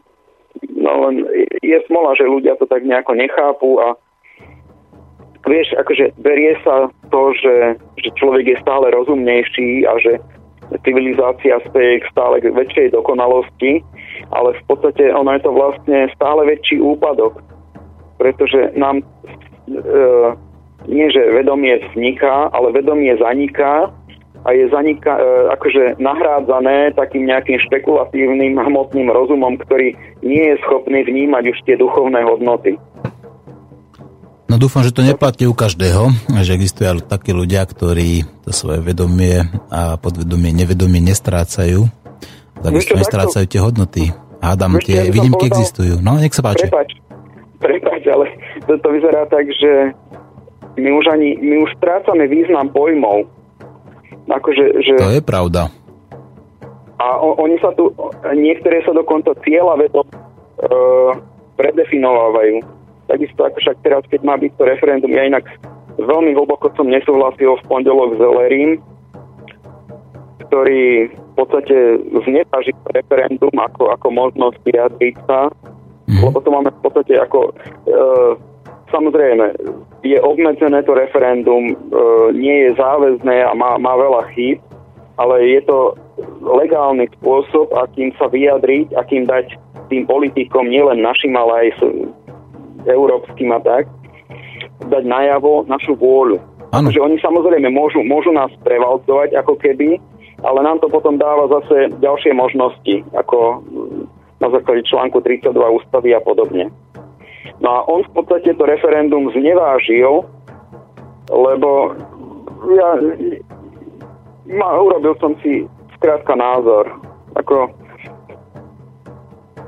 nepačilo sa mi to, čo rozprával. No, ja som s ním takisto nesúhlasil, čo týka toho referenda. A napriek, napriek, to napriek tomu uh, sme, zostali sme priatelia, sme kamaráti. Hej. Ja rešpektujem jeho názor, sme to tu skratka, dali sme mu možnosť, aby sa a vyjadril, aby sa prejavil Ivica Detto, Ivica to isté. Ja si myslím, že takto to predsa má byť, veď, veď to je úplne normálne, veď to je presne tá pluralita názorov a, ne, a nebudeme to robiť napríklad takým spôsobom, ako to robia teraz tie komerčné médiá, tá vernoprávne, že zakážu povedzme ako nejakú, nejaký spot alebo nejaký klip alebo nejakú reklamu, povedzme, ktorá sa týka práve tej, tohto referenda, čo mi príde úplne takto typické a základné potlačanie tých, tých, tých tej plurality prirodzenej, ako tej demokratickej plurality. Hej, hej. Mne bolo trošku ľúto, keď takto o tom referende rozprával. Ako, samozrejme, že, že sú aj iné možnosti, ako sa oslobodiť, ale to je v podstate také osobné oslobodenie, kdežto toto je akože spoločné úsilie uh, urobiť čosi aj pre tých ostatných. Mm-hmm. Lebo vieš, akože keď sa ja prhnem niekde, idem, kúpim si niekde nejakú samotu, nejaký kus zeme, kde si budem pestovať niečo a budem sa tváriť, že som samostatný a nezávislý od všetkých ostatných, tak e, to, to, to mi prípada trošku sebecké, akože dávam si trošku vyššie ciele, akože pomôcť aj tým ostatným ľuďom oslobodiť sa od toho systému. Mm-hmm. Dobre, dobre Števko, no. A ešte niečo, alebo rozlučíme sa? Okay, ja som tuším, tuším som povedal aj viacej, ako som mal v pláne. teda Števko, viacej. ďakujem ti pekne a keby si sa chcel venovať tej pluralite a povedzme tej etnickej, náboženskej neznášanlivosti, tak dnešnej Andra Kujke budeme sa tomuto venovať. Kľudne zavolaj, kľudne povedz, čo si o tomto myslíš. Budeme tam spomínať to Charlie Hebdo a tak ďalej, takže. Môžeme sa ešte bude počuť, dobre? dobre? A ďakujem ti dobre, pekne dobre. a prajem ti pekný deň do Šamorína. Ahoj. Pekný Čau. deň, ahoj. Čau. No, relácia o šamanizme sa pomaličky chýli ku koncu a vy stále počúvate takéto podmaze a takéto rôzne druhy šamanského bubnovania. Už tu máme ďalší telefonát a samozrejme zdvihnem, pretože poslucháči majú prednosť, ktorí telefonujú. My sme jedno, dobrý deň. Dobrý, a ty, a ty pri telefóne. A ty, počúvame ťa že stále tam mám bumny. Ja budem, ja som vás počúval z vašu reláciu a budem, budem ten, ten zlý. Nech sa páči. Môžem byť ten zlý? Kľudne. Uh, myslím si, že istým spôsobom uh, ten predošlý rozhovor som nejakým spôsobom nepokopil, lebo asi bol ťažký na mňa. Uh, myslím si, že veľa slov o ničom by som povedal. Tak mám svoj názor, takže ho dávam von. Uh, nemám rád veci, ktoré sú naučené uh, z nejakých kníh a z nejakých vecí chcem na otázku postaviť, že som realista, takže musíme si uvedomiť jednu vec, že kedy skončila tá niť, tá komunikačná od našich babiek, detkov, pra, pra, pra, pra, a odtiaľ môžem potvrdiť e, naozaj tú históriu taká, aká je. Ale k tomu šamanizmu sa vrátim. Mm, mám rád ten časopis, tým spôsobom matka, matka, zem a vek. Uh, aj nejakým tým vecem ako šamanizmus určite nejakým spôsobom verím, ale mám taký pocit, že je to komerčný šamanizmus, teda keby sme chceli modifikovanú nosnicu naučiť vyliahnuť e, vajíčka a aby vodila svoje sliepočky. To už proste nefunguje. Aha, rozumiem ti, čo chceš povedať, áno. Že ten komerčný šamanizmus v podstate ako stratil svoju moc už len preto, že je komerčný. Určite. Myslím si, že v tomto okamihu, ako náhle dostávame nejakým spôsobom informácie z média, z rozhlasu, z internetu a z nejakých iných vecí, ktoré nám boli na to poskytnuté, aby sa naozaj utlačilo to naše e, kvázi, čo sme zdedili po tých minulých generáciách, alebo nás nejakým spôsobom e, naprogramuje na niečo iné. Myslím, všetko, čo bola kedy bolo naozaj to skutočné, to už je dávno preč. A ty, a čo hovoríš o tých nekomerčných šamanoch? Uh, neviem, neviem, nepoznám, nepoznám žiadneho. Uh, myslím si, že medzi nami sú ľudia, sú ľudia, ktorí, ktorí sú úplne iní, ako sme my. Majú ten dar, áno? Že majú ten dar. Nečítali knižky, nechodili na kurzy, majú to v sebe. Uh, ja som si v živote knižku neprečítal, neviem, či to je zlé alebo dobré. Uh, mám istým v poriadku, poriadku, rešpektujem, no tak nie každý číta. No. Uh, ako, tak som to chcel, ako nie, že by som bol nejaký analfabet a podobné veci, ale nečítal som knihy nejaké také, ktoré ma mali nejakým spôsobom poučiť. Chápete to, ako to myslím? Rozumiem, áno. Máš uh, osobné skúsenosti, tá skrátka. Berme to tak. Uh, áno, keď, keď niekto má byť nejakým spôsobom šamanom, čo určite predtým určite bol, tak to má dosť ako dar sa nedá naučiť. Uh, vidím, mám, mám farmu, vidím svoje zvieratá. Napríklad videl som včera, že niečo nebolo v poriadku. Všetko, celé moje istým spôsobom menšie stádo kôz sa pozeralo hore a vnímalo niečo, čo som šťastný vnímal aj ja, ale bolo to prvýkrát v živote, čo boli veľmi dlho, dlho, dlho vonku a pozerali sa hore. Takže otázka je tá, že E, živočišná ríša, ja som tú otázku položil v maili, nejak to neprešlo. No prešlo, prešlo, len akorátne tých mailov tu je veľa a nestihol som všetko jasné, no. To, to som, no jasné, však lebo veď e, ste jediní, ktorí sa dajú nejakým spôsobom počúvať. Uh, iné, neexistuje, nepoznám iné médium, aby ktoré sa dá počúvať. No, som rád. Média. To som veľmi rád a ty. Uh, takže uh, to som chcel povedať, že naozaj E, ten príklad. Momentálne sú na trhu komerčné nosnice, nazývam ich tak, geneticky to, aby znášali viac a viac a viac a viac, ale už nevedia vysedieť to vajíčko a nevedia nevedia povodiť tie svoje sliepočky, lebo to už nevedia. Stratili to. Stratili to ten znamená, dár, že keď šalán nemal následníka kvázi nejakým spôsobom naozaj fyzického, to už naučiť tohto, týchto typov ľudí. Podľa môjho, to je môj názor.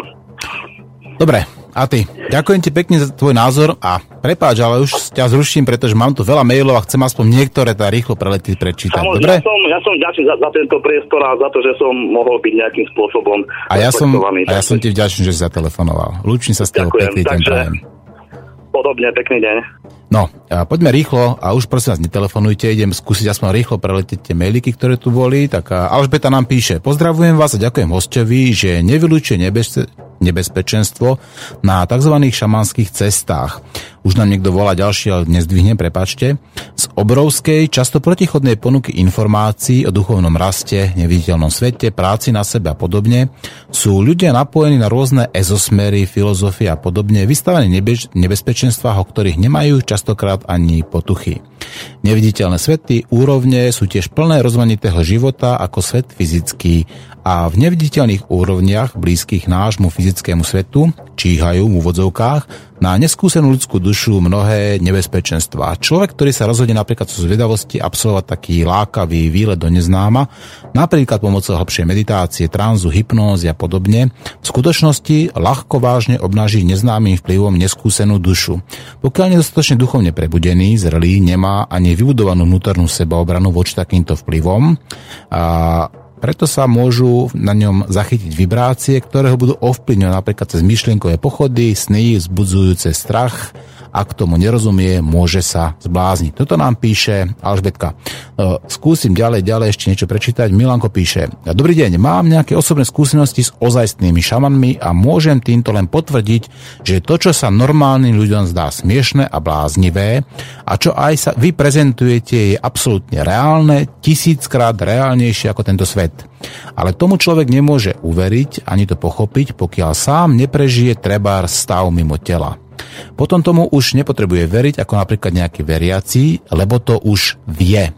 Vedieť je niečo úplne iné ako veriť niečomu, čo som si niekde prečítal. O tom prečítanom sa dajú viesť nekonečné debaty s ľuďmi, ktorí si tiež niečo prečítali až skutočný zážitok utne všetky múdre debaty a teórie. Kto naozaj chce, dostane sa k tomu oznajstnému poznaniu náhody, ho tam, úvodzovka ho tam dovedú. Škoda, že naozajstných šamanov je stále menej, lebo systém ich vraj cieľa vedome likviduje. Toto nám píše uh, Milanko. Milanko, ďakujeme. Pali, posledné. My sme jedno milé šťastné bytosti, preto mi záleží, aby som sa vyvíjal a duchovne rástol. Verím, že verím, viem, že existuje databáza a presnejšie akási uh, akáša všetkých našich myšlienok a skúseností všetkých bytostí, ktorá sa práve po roku 2012 začala chvála zdroju univerzu obnovovať. Znamená to, že každý jeden z nás, práve tak ako šamani a iní, sa vieme na ňu napojiť. Myslím si, že Einstein či Tesla a iní neurobili nič iné ako to, že sa napojili na túto akášu.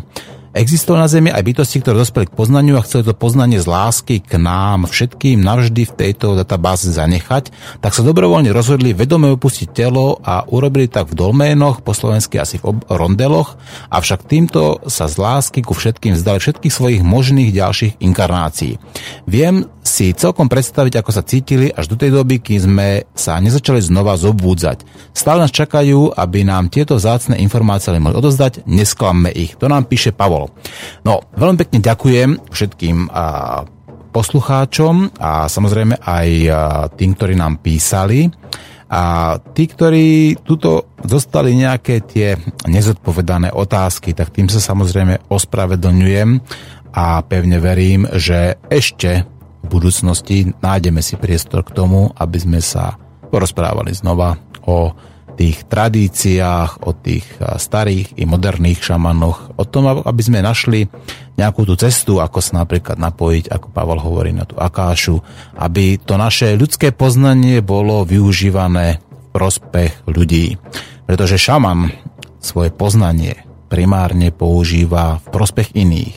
Nielen v prospech seba samého, ale práve preto, aby ľuďom, a nielen ľuďom, ale aj prírode pomáhal, pretože my sme všetci jedno. A na záver poviem to svoje obľúbené a to svoje, a to svoje e, často opakované. Chcel by som vám všetkým povedať, že šamani používali konope. Konope bola, a, bola jedna rastlinka a je užitočná rastlinka, ktorá by nemala byť zakázaná zo zákona. Pretože keď si niekto urobí mastičku a natrie svoje choré dieťa, alebo keď lieči svoje choré dieťa touto rastlinkou a tomu dieťaťu pomáha a toho rodiča kvôli tomu zavrú, je toto normálne? Asi nie. Lúčia s vami Martin Urminský, počúvali ste nenásilnú antiteroristu a budeme sa ešte dneska počuť v andragogike. Majte sa, ako chcete.